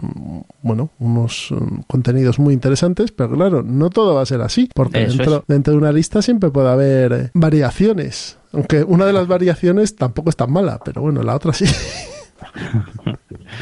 Vamos viendo, vamos viendo. Primero voy a hacer un repaso Vale. ahora de, de actual hasta el principio. Recordamos eh, Gloomhaven, Pandemic Legacy, antes el Twilight Struggle, antes del Twilight Struggle estuvo el Agrícola, Puerto Rico, Tigris y Éufrates y Senderos de Gloria. Ese es el lo, pri- es lo primero que sorprende es el- es- son los poco el- la poca cantidad de juegos que han sido números uno. Esos son todos. Y ahora eh, vamos a las a las rarezas, ¿no? ¿Te parece? Vamos a por ellas. Ya hemos comentado dos, eh, La Chita y Lords of the Rings, que bueno, que eso es simplemente al principio cuando todavía no estaba muy Que estable quede, el que quede claro, el Lords of the Rings de Nicia no es otra versión que eh, penséis, es esa. Eso es. Y luego, el mm, primero que fue...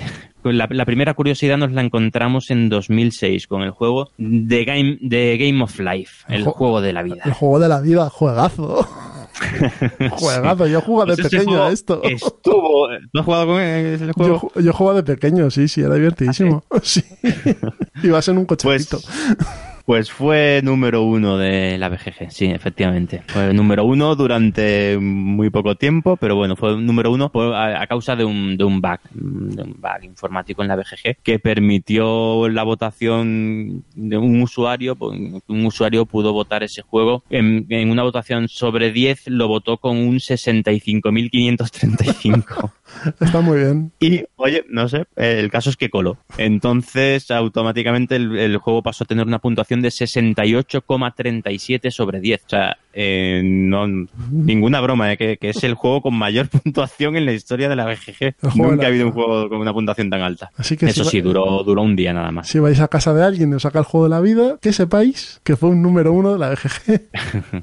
el juego de la vida es un juego, pues, de, de- pues, el nombre lo indica, el juego de la vida. Pues empiezas siendo un chaval, tienes un trabajo, eh, te casas o no, tienes hijos o no, es eso, el juego de la vida. Yo recuerdo haberlo jugado de, de- de chaval, pues con 12 sí, o 13 yo años. creo que alguna, alguna partida me he echado también en casa de, de algún primo, sí lo recuerdo el juego. Que las chicas, eh, los muñequitos chicas eran rosas y los muñequitos chicos eran azules y tal. sí. Claro.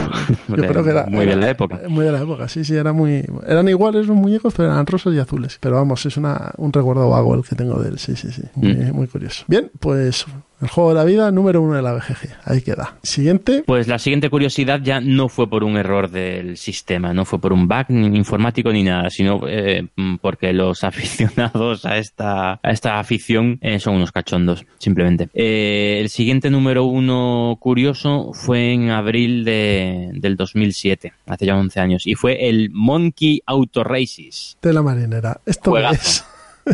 Juegazo, esto Los fue... Estoy viendo una claro, foto esto- y los componentes son tremendos. ¿eh? Sí, sí, sí. Estamos hablando de otra época de la BGG. Yo creo que esto hoy en día es imposible. Y lo digo porque era, eh, había muchos menos usuarios y es más fácil conseguir lo que ellos consiguieron, que fue en el, el Día de los Inocentes, del el April, April Fools de April 2007, Fool. el Día de los Inocentes. Simplemente se pusieron de acuerdo para votar, eh, votar a este juego como, como ponerle un 10. Todo el mundo decidió, o sea, se quedaron entre ellos para votar este juego con, un 10. Y, tanto fue, tan viral fue en 2007 ese tema que lo consiguieron, que estuvo como número uno de, de la BGG. No sé cuánto tiempo duró, supongo, sospecho que unos poquito, vamos, ese día y poco más, pero ahí estuvo la broma. Este- Monkey Auto Races eh, como número uno de la BGG. Tiene mecánicas únicas, que es que usas la cabeza para jugar. Porque, porque por lo que he visto, el juego consiste en empujar cochecitos con, un, con un- una cosa que llevas en la cabeza, estilo diadema, y un, y un palitroque unido, y vas empujando los cochecitos mientras tú vas moviéndote. Vamos, uf, la, Vamos, la caña. eh, mecánicas únicas, unique mechanics. Sí, Aquí- este sí que tiene Nick Mechanics. Ay, Bien, sí, bueno, eh, oye, es, un, es una broma bastante graciosa. Para, Sí, sí, sí, sí. Está bien, está, estas cosas están, le, le dan vidilla a la afición. Y- Y, la última y vez que pasó sí. algo similar, que ya fue hace ocho años, fue en 2010, también en el April, eh, April Fools, el día de los inocentes. sí, el día, eh, el día de los inocentes en el mundo anglosajón. en- eso es. Pues subió al número uno de la BGG el juego D-Matcher. Die Mager. Ah, vale, perdón, D-Mager. Es que mi Die-Macher. alemán no, no da para más. Yo es que hasta enteré cómo se escribía, yo lo escribía Die Mager con G y no, al final es, Ah, sí. es, es Die, Die Mager. Die Mager. En este caso, en este caso el juego yo no lo he jugado, pero bueno, pero a ver. Esto es un juego no- no- serio, ¿eh? Esto es un juego, que esto es un juego serio. Sí, sí, sí, eso, eso, iba. Y que, bueno, que no tiene mal, malas críticas, ¿eh? O sea, evidentemente no para estar número uno, pero bueno, pero... Hay mucha, Pero gente, hay mucha gente que dice que es uno de los mejores juegos políticos que hay. Al final, ¿Ah, Die, sí? Die Mager es, es un juego en, de, en el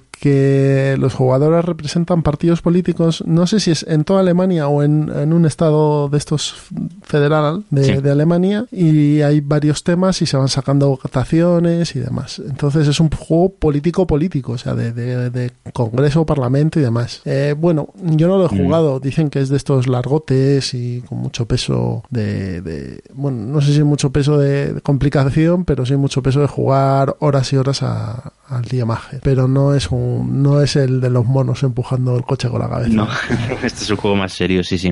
Y como curiosidad, este no fue número uno porque... A ver, aquí, aquí tengo, tengo yo mis dudas, que no sé muy bien si fue, si fue la misma broma que en 2007 que se puntuó como 10, pero creo que no. Lo que pasó ese día es que, es que el día de, los inocentes, eh, la BG, fue la BGG la que hizo la broma ordenando el ranking por eh, número por ID. En vez de por el por votación, mm, se, or- se ordenó por el, Por el ID, ID, ¿no? el, el nu- identificador de cada juego. Y este, el D-Mager, tiene la, el honor de ser el juego número uno de la BGG. Tiene, o sea, sabéis que cada juego, a medida que se van metiendo en la base de datos, se le da una numeración. El registro, ID, el registro ID de toda base de datos. Sí, Efectivamente, eso es. Pues este es el número uno. De hecho, si ponéis en, en, el, en, la, en la, la dirección www.boardgamegeek.com boardgame barra 1 es este Es sale sí, este juego. Die Macher. Este es, este es un juego de, del año 86. 86, ¿no? o sea, que Sí, ha llovido. ahora mismo.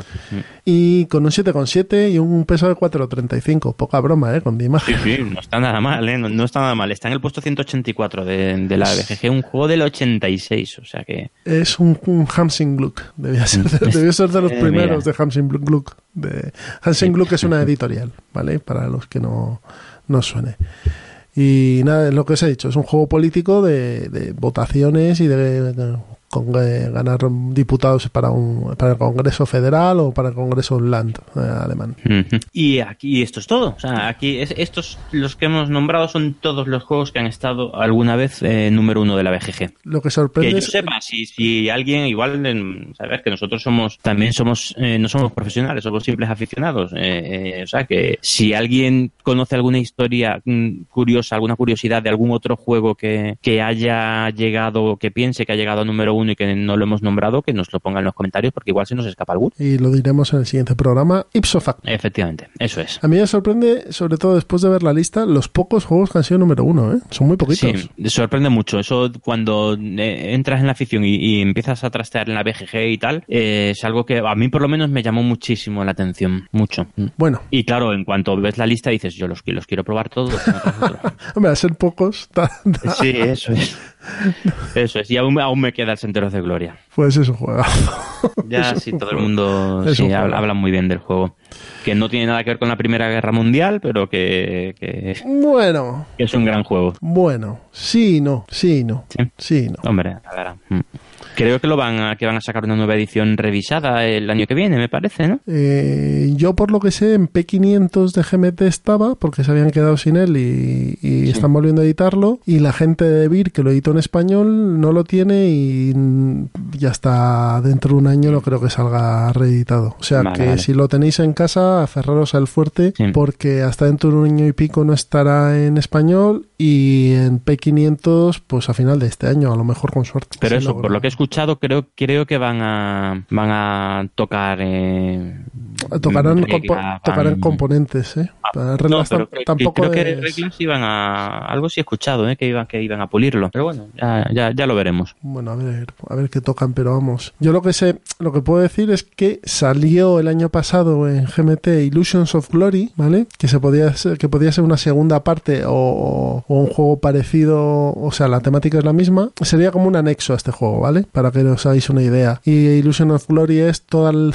todo el frente este de la Segunda Guerra Mundial. Aunque en este sí, vale, ya, ya lo veo. Eh, aunque en este sí que sí que aparece el frente este, todo lo que es la parte de Rusia y, y, y este y Oriente Próximo, en el Illusions of Glory es un mapa más detallado de esa parte. Lo que van a hacer, eh, Miguel, es que van a sacar el mapa montado. Ah, bueno, eso es muy eso es habitual en, en GMT. Es sí, sacarle el mapa montado, pues normalmente no lo sacan. Sí.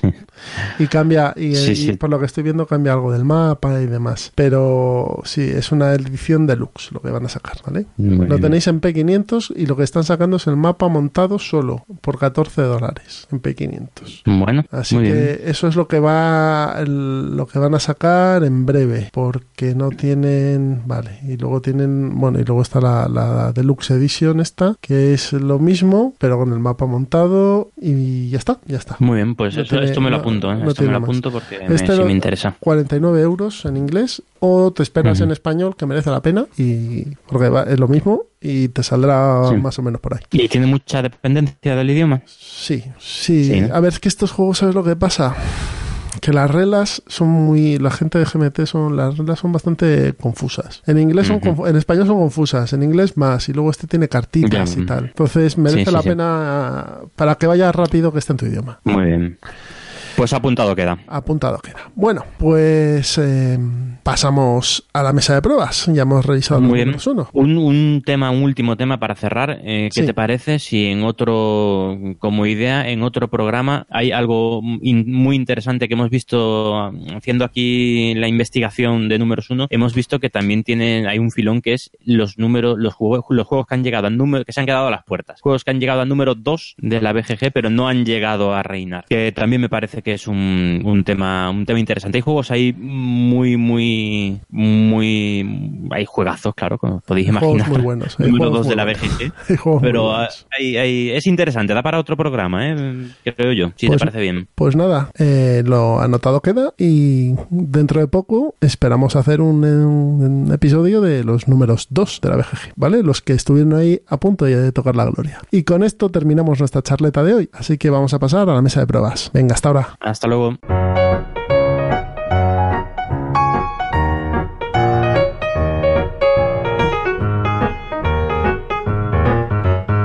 Bien, ya estamos aquí en la mesa de pruebas y hoy empiezo yo con, con la lista de juegos que hemos probado estos o que he probado estos últimos días. A ver, empiezo con Argent de Consortium, un juego de cartas muy chulo, juego de cartas de, y de figuritas y de recursos. De, eh, el juego es de una escuela de magos que se muere el rector y hay un bueno y hay unos magos que dentro del consejo directivo que quieren ser eh, el nuevo rector de la escuela. Entonces vamos midiendo sus influencias para poder ser el rector. Es un juego de level 99. mm, se podía considerar una Meritrash, aunque tiene poco plástico para serlo, la verdad. Es más un temático, pero es un juego muy divertido, muy tenso, la verdad. De, hacerse puteaditas el uno al otro y de lanzar hechizos, etcétera. No, está, está, merece la pena. Es un juego que está bastante bien. Y no es muy caro, ¿eh? 35 euros lo he visto por ahí, al que le interese. Un Ponzi Sim, otro más. Esta vez no perdí, de hecho gané porque los otros dos, los otros dos, jugamos a tres. Los otros dos jugadores se arruinaron a la vez en el mismo turno, así que por incomparecencia del, del, del contrario me, me la partida. Sí, muy contento. Muy, muy bien. Y- Juegazo, ¿eh? Juegazo el Ponzi Scheme. Ya me puedo retirar. ¿Qué tal funciona 3? Bien, es más rápido, eh, se hace más corto y bueno, y puedes, puedes hacer ahí un poquito de efecto líder, pero yo creo que el número bueno es 4 o 5, ¿eh? Esto es un juego de locura. de Sí, locura. sí, sí, tiene pinta de, Sí. ser, de funcionar mejor a, a más números, sí. Así es. El siguiente fue el Senderos de Gloria, que hemos estado hablando antes. Ah, mira. Terminamos ya la campaña. Eh, bueno, la, la partida, porque la jugamos en tres, tres, cuatro veces, no me acuerdo bien, creo que tres. Y yo jugaba con los aliados y perdí por puntos de victoria. Cuando llega a pun- 20 puntos de victoria, de las potencias centrales ganan. Entonces eh, llegaron y ya está. Era la primera vez que yo jugaba en Senderos de Gloria y ahí sabes que la primera y segunda vez vas a pagar Sí, la novatada. Hombre, partida de aprendizaje, claro. Claro, y muy bien, muy bien, muy buenas sensaciones. Yo ya había jugado otro card driven de estos, eh, que era el Guerra de los 30 años, que mucha gente lo, lo tiene denostado. De hecho, como, como anécdota, eh, esta semana he escrito a la gente de, de GMT a ver si lo editaban de nuevo. Me dijeron que ni de coña, que ya les costó mucho vender la edición original, así que de Ah. reedición... De reedición, nada de nada. Así que Bueno, malas noticias. A mí me parece un juego muy Mm. divertido, el, la Guerra de los 30 años. Este juego, el Senderos de Gloria, es bastante más denso, bastante más profundo. Y lo que decías de la Primera Guerra Mundial, pues... A ver, en el frente oeste, en la, en la parte de, de Francia-Bélgica, sí que no se movió nada, Sí. estuvo todo quieto. Mm, Sí, En la parte de la guerra de trincheras. Sí, en la parte rusa hubo más tortas. hubo más tortas. Pero bueno, es, es un juego que, que merece la pena. Eso sí, eh, son 12 horas. ¿eh? Ya, sí, sí, sí. Eso, eso es complicado, ¿eh? O sea, te lo planteas en... Voy a, voy a jugarlo en cuatro días diferentes. Claro. Mm. Eh, voy a jugarlo 3-4 horas al día, cada partida o cada sesión y ya está. O jugarlo un día entero, o, o sabes mucho o no lo vas a terminar. También estuve jugando al Innovation, un juego de civilizaciones, eh, un juego de cartas de civilizaciones muy chulo, me gustó bastante, bastante caotiquillo y bastante interesante. Al Import Export, que es otro juego de cartas eh, sobre llevar eh, de mercantes. Es eh, bueno, es un juego que está chulo. Te permite ahí putear bastante y, y que te puten. y sobre todo conseguir recursos y tal. No, me pareció muy interesante. Al Topom, al, al juego de Pedro Soto, que ilustró Pedro Soto, Sí, de la gente de, de Looping. Creo que es esto gente de Looping Games, sí. sí, creo que sí. Mm. Eh, está muy chulo. Yo lo tengo en casa, yo participé en el Berkami en su momento y no y merece la pena. Está bien, es un juego abstracto para jugar con... Este puede estar para el plan malvado, porque está, está Muy chulo. bien. Aleabre a dos y lo pasé fatal. Hombre, a ver, si no quieres pasarlo mal, no juegues al Leabre. Qué mal se pasa en este puto juego, tío. a dos. Sí, y lo- a mí, yo es que me encantan los juegos de los juegos de sufrir. Yo me, me, me encantan. Es que, no- me es gustan que lo de la comida es lo que de la comida es muy duro también en este juego. eh. A mí me gustan los juegos de, de pasarlo. Hay gente que prefiere los juegos de optimización. Yo a mí me gustan los juegos de, de sudar y pasar ¿sabes lo que pasa? Que este, penurias. este juego eh, de 1 a 2 cambia mucho. Yo lo juego en solitario un par de veces y cambia. Pero es que de Ujú. 2 a 3 y de 2 a 4 eh, es otro juego. Sí. A 2 vas más apretado. Vas más apretado. Porque las exigencias de comedia son mayores. Entonces te da muy poco tiempo a hacer nada. rentable. Sí, Por- sí, más que buscar comida, ¿no? Claro, porque mm, si vas de primero, es decir, eh, si dentro de los siete turnos que tienes por ronda, si te empiezas el primero tienes cuatro y si empiezas el segundo tienes tres, si vas el primero, bueno, puedes hacer algo. Pero eso son siete rondas solo, son 14 rondas las que hay, son siete. Las otras siete va a ir Sí. primero el otro. Y es que las de tres vas penando buscando comida como, como un mendigo. O sea que- para...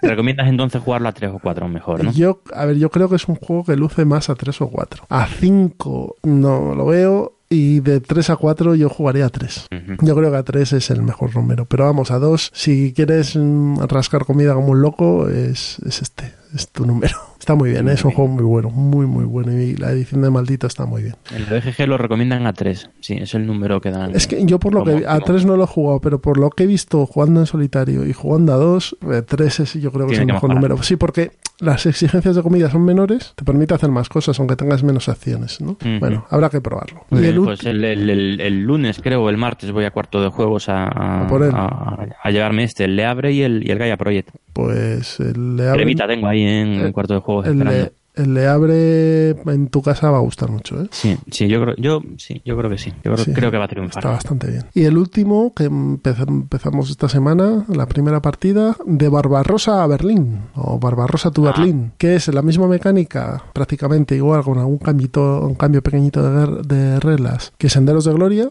pero esto es Segunda Guerra Mundial. Desde la invasión de, de- de los nazis a- o del eje a, a la Unión Soviética hasta el final de la guerra, del 41 al, al 45. Muy bien. Y nada, muy bien, muy bien, muy divertido, muy divertido. Yo estoy jugando también con los aliados y, y los alemanes me han comido media Unión Soviética, así, en el primer turno. pero está muy bien, me- merece. Bueno, pero que, que te- ha cundido este último. Sí, este sí, último sí, mes. este de, de programa a programa me ha hundido, me ha hundido. No, no me Está puedo. mal, no quejar. está mal. ¿Y usted? Pues todo lo contrario. todo lo que todo lo que has jugado tú no lo he jugado yo. Yo ha sido el mes, yo vamos, no recuerdo un mes más triste en- lúdicamente hablando desde que estoy en la afición. O sea, he jugado dos partidas. Desde el último programa he jugado dos partidas, que son una partida al Deep Sea Adventure, que es un juego, un, un minijuego mm, de Push Your Look, que bueno, para jugar con los niños está, está bastante entretenido. Eh, lo bueno es que es súper portable, es una, una cajita del tamaño de una, de una baraja prácticamente y, y te llevas el juego, lo Este juegas en 15-20 minutos. Este es el de los submarinos, ¿no? el del submarino, sí, tienes que hacer es, mm, sumergirte para, para conseguir unos tesoros y ganar el que más tesoros consigue. Eh, teniendo en cuenta que se, el oxígeno eh, se comparte, el oxígeno que está en el submarino eh, es el que respiramos todos. Entonces, pues si la gente es muy avariciosa, eh, que, que por defecto la gente lo es, sobre todo si lo juegas con los niños, Se ahoga todo el mundo. ahí. pues eh, sí, es, es habitual, la partida son tres inmersiones, pues es habitual que en, la- en las tres inmersiones todos se ahoguen, todos. Este es un juego, Entonces- este es un juego japonés, ¿no? Sí, en japonés. En japonés Es de- era, era complicado, o sea, antes solo se podía conseguir de importación, pero ahora creo que ya lo han... No, no lo han editado aquí, pero sí lo han distribuido en, en España. Entonces ahora ya sí se puede encontrar en tiendas. Es el de las O por lo microcajas. menos se estas. podía hace poco. Las microcajas japonesas de juegos. Sí, sí, sí, hay una serie de juegos así con la microcaja. Mm. Que tienen poco sitio. Sí, por eso en Semana Santa, el viaje en el viaje en vacaciones de Semana Santa, que nos íbamos por ahí de, nos íbamos a, a una ciudad de, de, de juego, a Lisboa, y, y sabía, sabía que no iba a tener tiempo para jugar porque estaba de turismo, y bueno, pero bueno, siempre en el hotel se puede jugar un poquito, y ¿qué te llevas en esos casos? Pues juegos pequeñitos que te en los, en los huequecillos de las maletas, y ese fue el único que jugué en, en vacaciones. Y el otro juego que he jugado desde entonces eh, es el una partida del Tigris y Éufrates. Va muy bien. Sí, mm, qué delicia de juego. Es, es- a mí, me- a mí me encanta, ¿sabes? Me parece un juego, un euro clásico espectacular. Pero bueno, ya hemos hablado hoy de, de ese juego. Pues esas son las dos partidas que he jugado en todo este mes. Eh, y luego he hecho una simulación de partida para ir conociendo las reglas del Food Chain Magnate. Pero vamos, montar la mesa y echar unos cuantos turnos para entender las mecánicas. Y ese juego lo he jugado en, en la Board Game Core, en, en la Sí. página web. Y la verdad Sí, es que muy, muy bien, muy bien implementado, dicen también. Está- Yo no lo he jugado ahí. yo no he jugado en físico, lo jugado siempre ahí. Está fenomenal, ¿eh? A mí me, Mm. me gusta mucho cómo está implementado Pues, y el juego. eh, yo estoy deseando probarlo en, en- en mesa porque la verdad es que lo, lo que he probado funciona muy bien, muy bien, muy y muy temático, muy. Sí, está muy chulo, sé, me- es un juego que está muy chulo y las ilustraciones son la bomba también. O sea, el arte gráfico de ese Sí, juego está sí, muy sí. chulo. Mm, Nada, ese lo tengo que llevar un viernes o un sábado a- ahí a, a Reino del Norte y echamos una partida. Yo me apunto ahí a hacer pizzas y hamburguesas. Muy bien. Y nada, y a falta de, de- de juegos eh, eh, reales en mesa, pues le estoy dando un poquito lo que puedo a, a juego online, juego de mesa online en, en Yucata y demás, a- al Carson City, a, a Pax Porfiriana. Vamos, que a falta de droga, pues la, la metadona. La metadona. de- de- Mm. Yo juego mucho a Russian Railroads en, en Yucata. Me parece que está muy bien implementado y, y me gusta bastante. Ah, pues mira, pues sí, sí, pues lo probaré, me meteré en alguna partida también. Ah. es un, un gran juego. el Está muy chulo y está muy, está muy bien para jugarlo ahí. Y ese y el Marco Polo, la verdad, los dos. Bueno, muy bien, muy bien. Pues probaré. Marco Polo sí lo he probado en, en- En Yucata está muy chulo también, Yucata. como, como lo tienen puesto. Bueno, pues pasamos al plan malvado. Venga, hasta ahora. hasta ahora.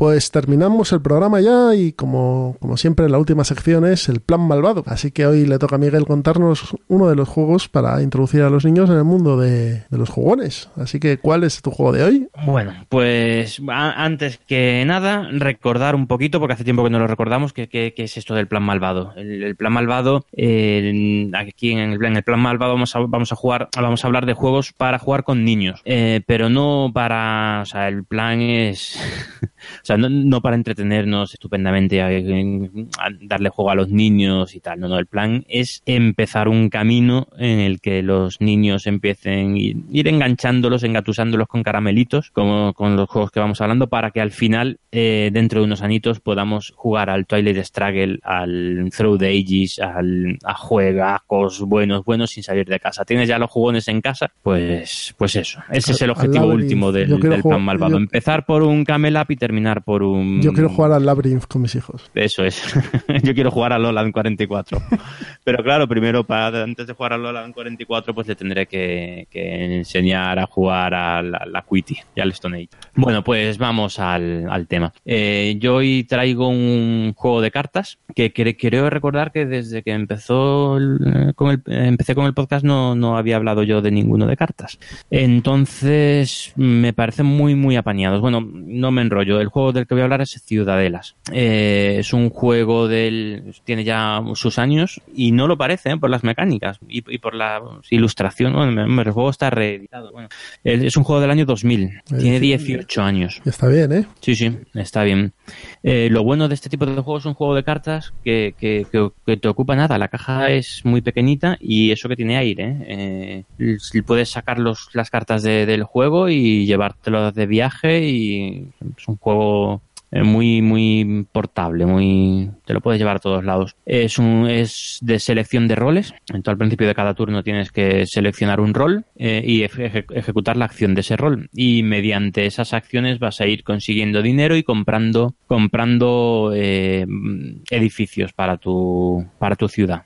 El juego consiste en montarte una ciudad con cartas, montarte una ciudad con distintos barrios y tal, distintos tipos de edificios, edificios de militares, edificios religiosos y bueno, de comercio, edificios especiales, maravillas. Y al final cada edificio te va a dar unos puntos de victoria, puntos, bueno, te va a dar dinero realmente, ¿no? Que es como se mira al final la victoria. Y, y al final el que tenga más puntos de victoria, pues se lleva, se lleva la partida. Es rápido de jugar, se juega en menos de, bueno, aquí te ponen una hora, yo creo que en bastante menos de una hora se juega.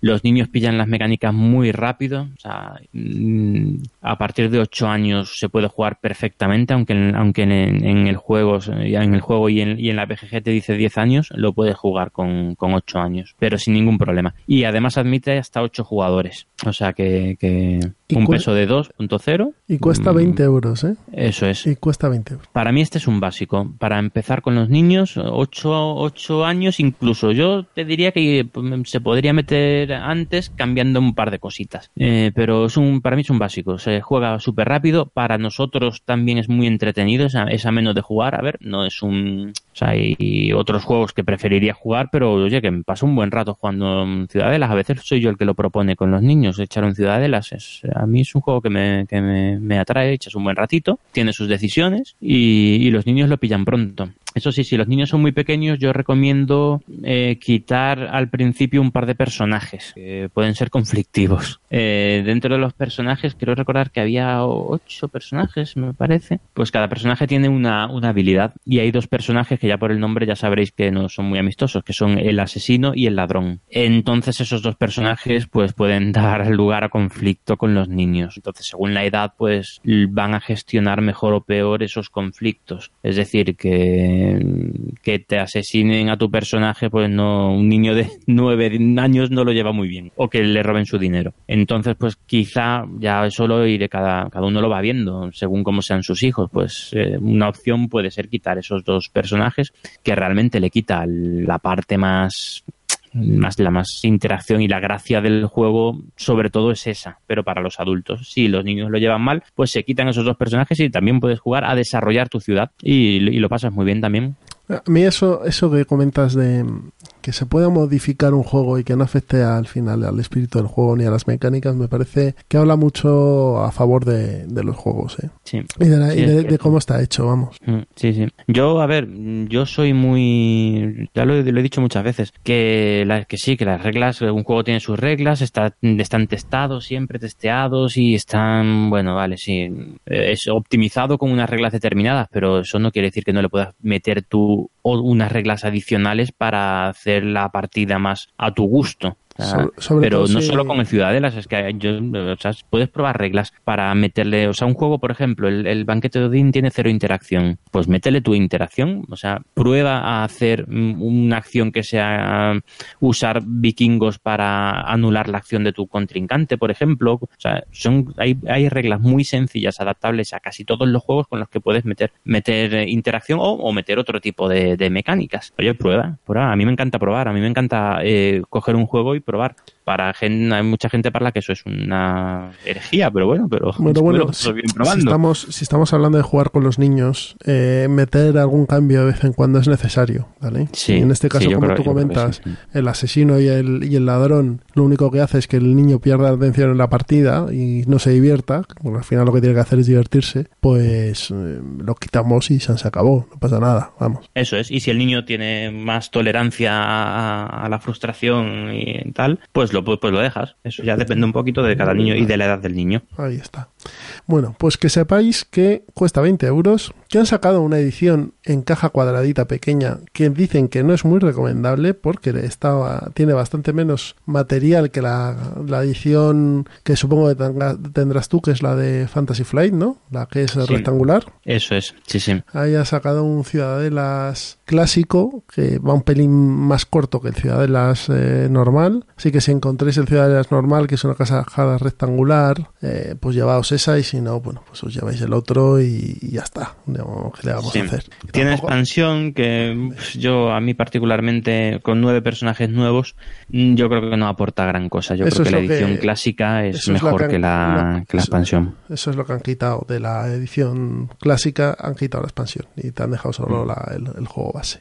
Pero vamos, eh, la, edición que comenta Miguel, la que tiene él, que es la caja rectangular, son 20 euros, la otra son 15 euros. O sea, es un juego pequeño, portable em, y, muy divertido. Y aparte de lo que hemos comentado, lo que ha comentado Miguel de jugar con los niños, es un juego muy bueno para iniciar a gente dentro de este mundo del juego de mesa. Sí, también, cierto. Te da, te da la impresión eso de ir evolucionando, de ir ampliando tu ciudad, eso es algo, de ir construyendo algo, eso es, agradable siempre en los nuevos mm, jugones.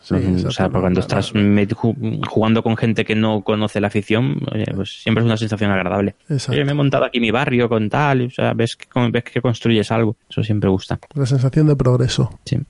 Bien, pues pasamos de un juego interesante, un clásico, a otro juego, que es el mío. Eh, el mío es un juego del año 2013, es un juego español, editado por Zash Play, que se llama Scuba Junior. ¿Qué nos cuenta Scuba Junior? Bueno, pues nos cuenta la, expedición de unos submarinistas en busca de unos tesoros. Eh, es un juego de cartas también, en el que eh, vamos a colocar un pequeñín tablero que va a ser el, banco, el pecio hundido, donde va a estar los tesoros, que están representados por cuatro cartas, y nuestros submarinistas, que también son cartitas, van a ir descendiendo a través de una fila de cinco cartas en vertical, que son peces.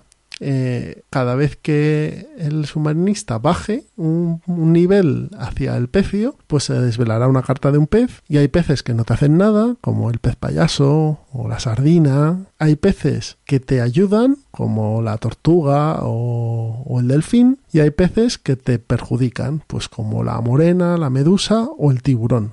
Entonces eh, se hace un mazo con estos peces y dependiendo de los números de jugadores se crea una columna de cinco cartas y eso va a ser eh, el, trayecto que va a hacer el submarinista desde, el, desde su barco al pecio y desde el pecio a su barco. ¿no? Cuando el submarinista llega al pecio y coja el tesoro, puede o A, conseguir un tesoro normal con un valor X, pues 50, 100, 125, o encontrarse con el, el capitán pirata eh, zombie, y, o en este caso es un zombie o un esqueleto, y huir inmediatamente perdiendo, perdiendo el, el tesoro, ¿no? Eh, los efectos que te hacen los peces malvados pues son o hacerte volver al inicio o hacerte perder burbujas. ¿Por qué? Porque en este juego, y aquí está lo que menos me gustó de este juego, tú tienes unas burbujas, que son la, tu capacidad de la botella de oxígeno para poder bajar, ¿no? Y entonces, para saber cuántas burbujas tienes al inicio, sacas unas cartas con un número. Entonces, esos son el número de burbujas que tiene. Esa mecánica es bastante engorrosa y es un lío. Entonces, nosotros eh, lo que hicimos fue, una vez que estaba ya en cuarto de juegos, vi que Michael tenía unos dados de 6 rojos preciosos y cojo, compré uno. Entonces, lo que tenemos metido en la cajita es el dado. Y al inicio de la partida, lo que tiramos es el dado y vemos quién tiene el, número- de burbujas tirando un dado. Y, y en vez de sacar una cartita con un número, pues tenemos esas burbujas. Y ya de hecho ni usamos las cartas de burbujas. Sabemos que tenemos 5, pues bajamos 5, subimos 5, etcétera.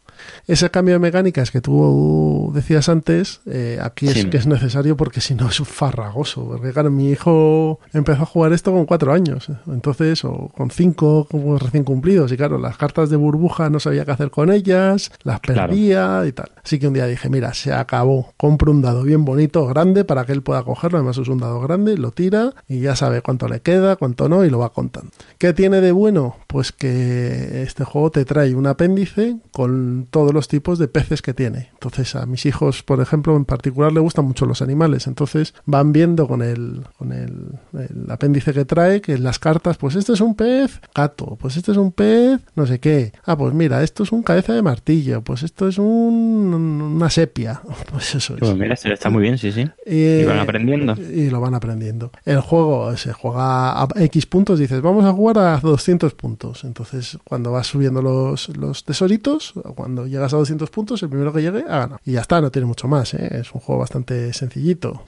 Pero si a vuestros hijos les gustan los peces y, y busquáis un filler que sea rapidito, pues el Scuba Junior puede, puede estar bien. Eso sí, yo os recomiendo que le pongáis un dado porque va a mejorar mucho la experiencia de juego respecto al, al original de la caja. Muy bien. Yo supongo que no incluirían el dado porque es más caro. Sí, Entonces sí. esta edición, esta edición se ve que es una edición si no amateur, porque no lo es, pero, pero también que iban muy justo de pasta. Entonces eh, los pobres no podrían meterle un dado a, a cada caja, porque eso debe incrementar bastante el, el coste. Mm. Pero vamos, con el dadito como un tiro. ¿eh? Mm, muy bien. Las ilustraciones así son muy graciosas y tal. Está, este es un juego que Sí, está las, las estoy viendo, las ilustraciones están, sí, está interesante. Sí, porque por ejemplo niños. los tiburones sonríen, el, el, el delfín también. el- no son peces, no son fotos de peces, sino que son los peces dibujados. Está bastante, está bastante curioso. El diseñador se ha hecho un trabajo bastante, bastante interesante ahí. Sí. Muy bien. Bueno, pues teníamos un, un anexo aquí en, en el plan malvado porque había gente que también nos proponía algún juego. Se han puesto en Eh, contacto cierto, con que, nosotros. antes que nada tenemos que agradecerlo. Exacto. Mm, Pues adelante, Miguel. Pues a ver, eh, sobre todo, bueno, últimamente eh, agradecer mucho a Alex eh, de, de Abuelos Games, Al Estorío. a la Estorío, eso es, que nos ha eh, recomendado algún juego como el Harry Potter Ba- Battle, el cual, por cierto, estoy muy interesado en conseguir, efectivamente, porque en mi casa gusta mucho el, todo, todo el mundo de Harry Potter. Es un deck Entonces, building o sea, este. Perdón, es un... Deck building. Muy bien. Y, y, ah, vamos, nos lo estuvo contando por Twitter y, y dice que funciona muy bien con los niños, que tal, pues A tomamos nota y, a su hija la mayor y le a ver gusta, si lo podemos probar. A su hija la mayor le gusta. Sí. Y el otro que nos que nos recomendó el, el Metrópolis. Metrópolis, pues ha- apuntado queda también. Y también nos comentó que le funcionó muy bien el Sushi Go Party, que desde que de ese ya, ya hemos hablado. Sushi Go Party es un juego que funciona muy bien con críos. Sobre todo con, Sí. con, con niñas. Así que apuntaos esos, esos dos juegos, el Harry Potter Battle y el Metrópolis. Es el Harry Potter Hogwarts Battle. Hogwarts Battle, vale. Es, eh, eh, al parecer son, pues son mazos de cartas y cada, ca- mazo eh, es de una película. De las siete, son siete mazos, siete películas. Ah, Muy bien, pues esto, vamos, ahora mismo lo voy a meter en la wishlist. Hogwarts Battle, aquí lo tengo. Sí, sí. Bueno, pues eh, vamos a daros las formas de contacto, porque han aumentado cada vez más.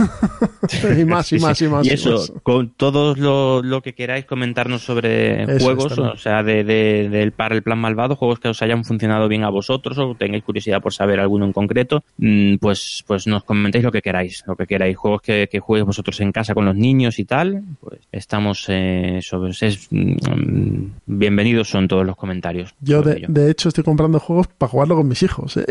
Ya Sí, no hombre, claro. Ya no es para ir al club y jugarlo, sino me, me acabo de mira, me he comprado dos el otro día, dos jueguecitos baratos ah, para jugarlos con mi cría, porque Mm. creo que le, le van a encajar bien. Así que ya os comentaré. Muy bien. Bien, pues nuestros métodos de contacto. Nos podéis escribir a ciudadano.mipel.gmail.com Podéis eh, comentarnos también en nuestra cuenta de Twitter, arroba ciudadanomipel. Podéis escribirnos también comentarios en nuestra página web en ciudadano.mipel.wordpress.com y también eh, nos hemos estrenado en Facebook, así que si ponéis Ciudadano Mipel, allí estaremos. Estamos dejando los eh, episodios para que podáis escucharlos desde allí y bueno, podéis comentar. Y luego nuestras cuentas privadas de Twitter son la de Miguel es arroba entre mipels y la mía es arroba citizenpincer. Eh, el logo que nos que nos encabeza aquí los capítulos nos lo hizo Susana Cid. Podéis ver sus trabajos en susanacid.es y poco más. Em, no tenemos más métodos de contacto, ¿no? No, creo que ya con eso es suficiente. Ah, bueno, y sí, los, sí, los sí. comentarios de Ivo. Eh, Eso es, los comentarios de iVoox que lo usa, es lo que más usa la gente y nosotros lo agradecemos. Así que eh, si queréis, como ha dicho Miguel, comentarnos algún juego con el que jugáis con a vuestros hijos o no lo queréis sugerir y demás, pues nada, eh, tenéis un montón de días para poneros en contacto con nosotros. Eso es. Pues nada, Miguel, muchas gracias por pasar eh, la noche hoy aquí y, A ti, a ti. Muy entre buen semana- hemos pasado. y pasando un buen rato y preparando ya el programa número 10, que está ya en preproducción, como las pelis. Eso es, eso es. Ya está. Ya, ya empezamos a pensar cositas. Bueno, Y ahora a jugar mucho. y ahora jugar mucho. Venga, un saludo a todos. Un saludo. Hasta luego.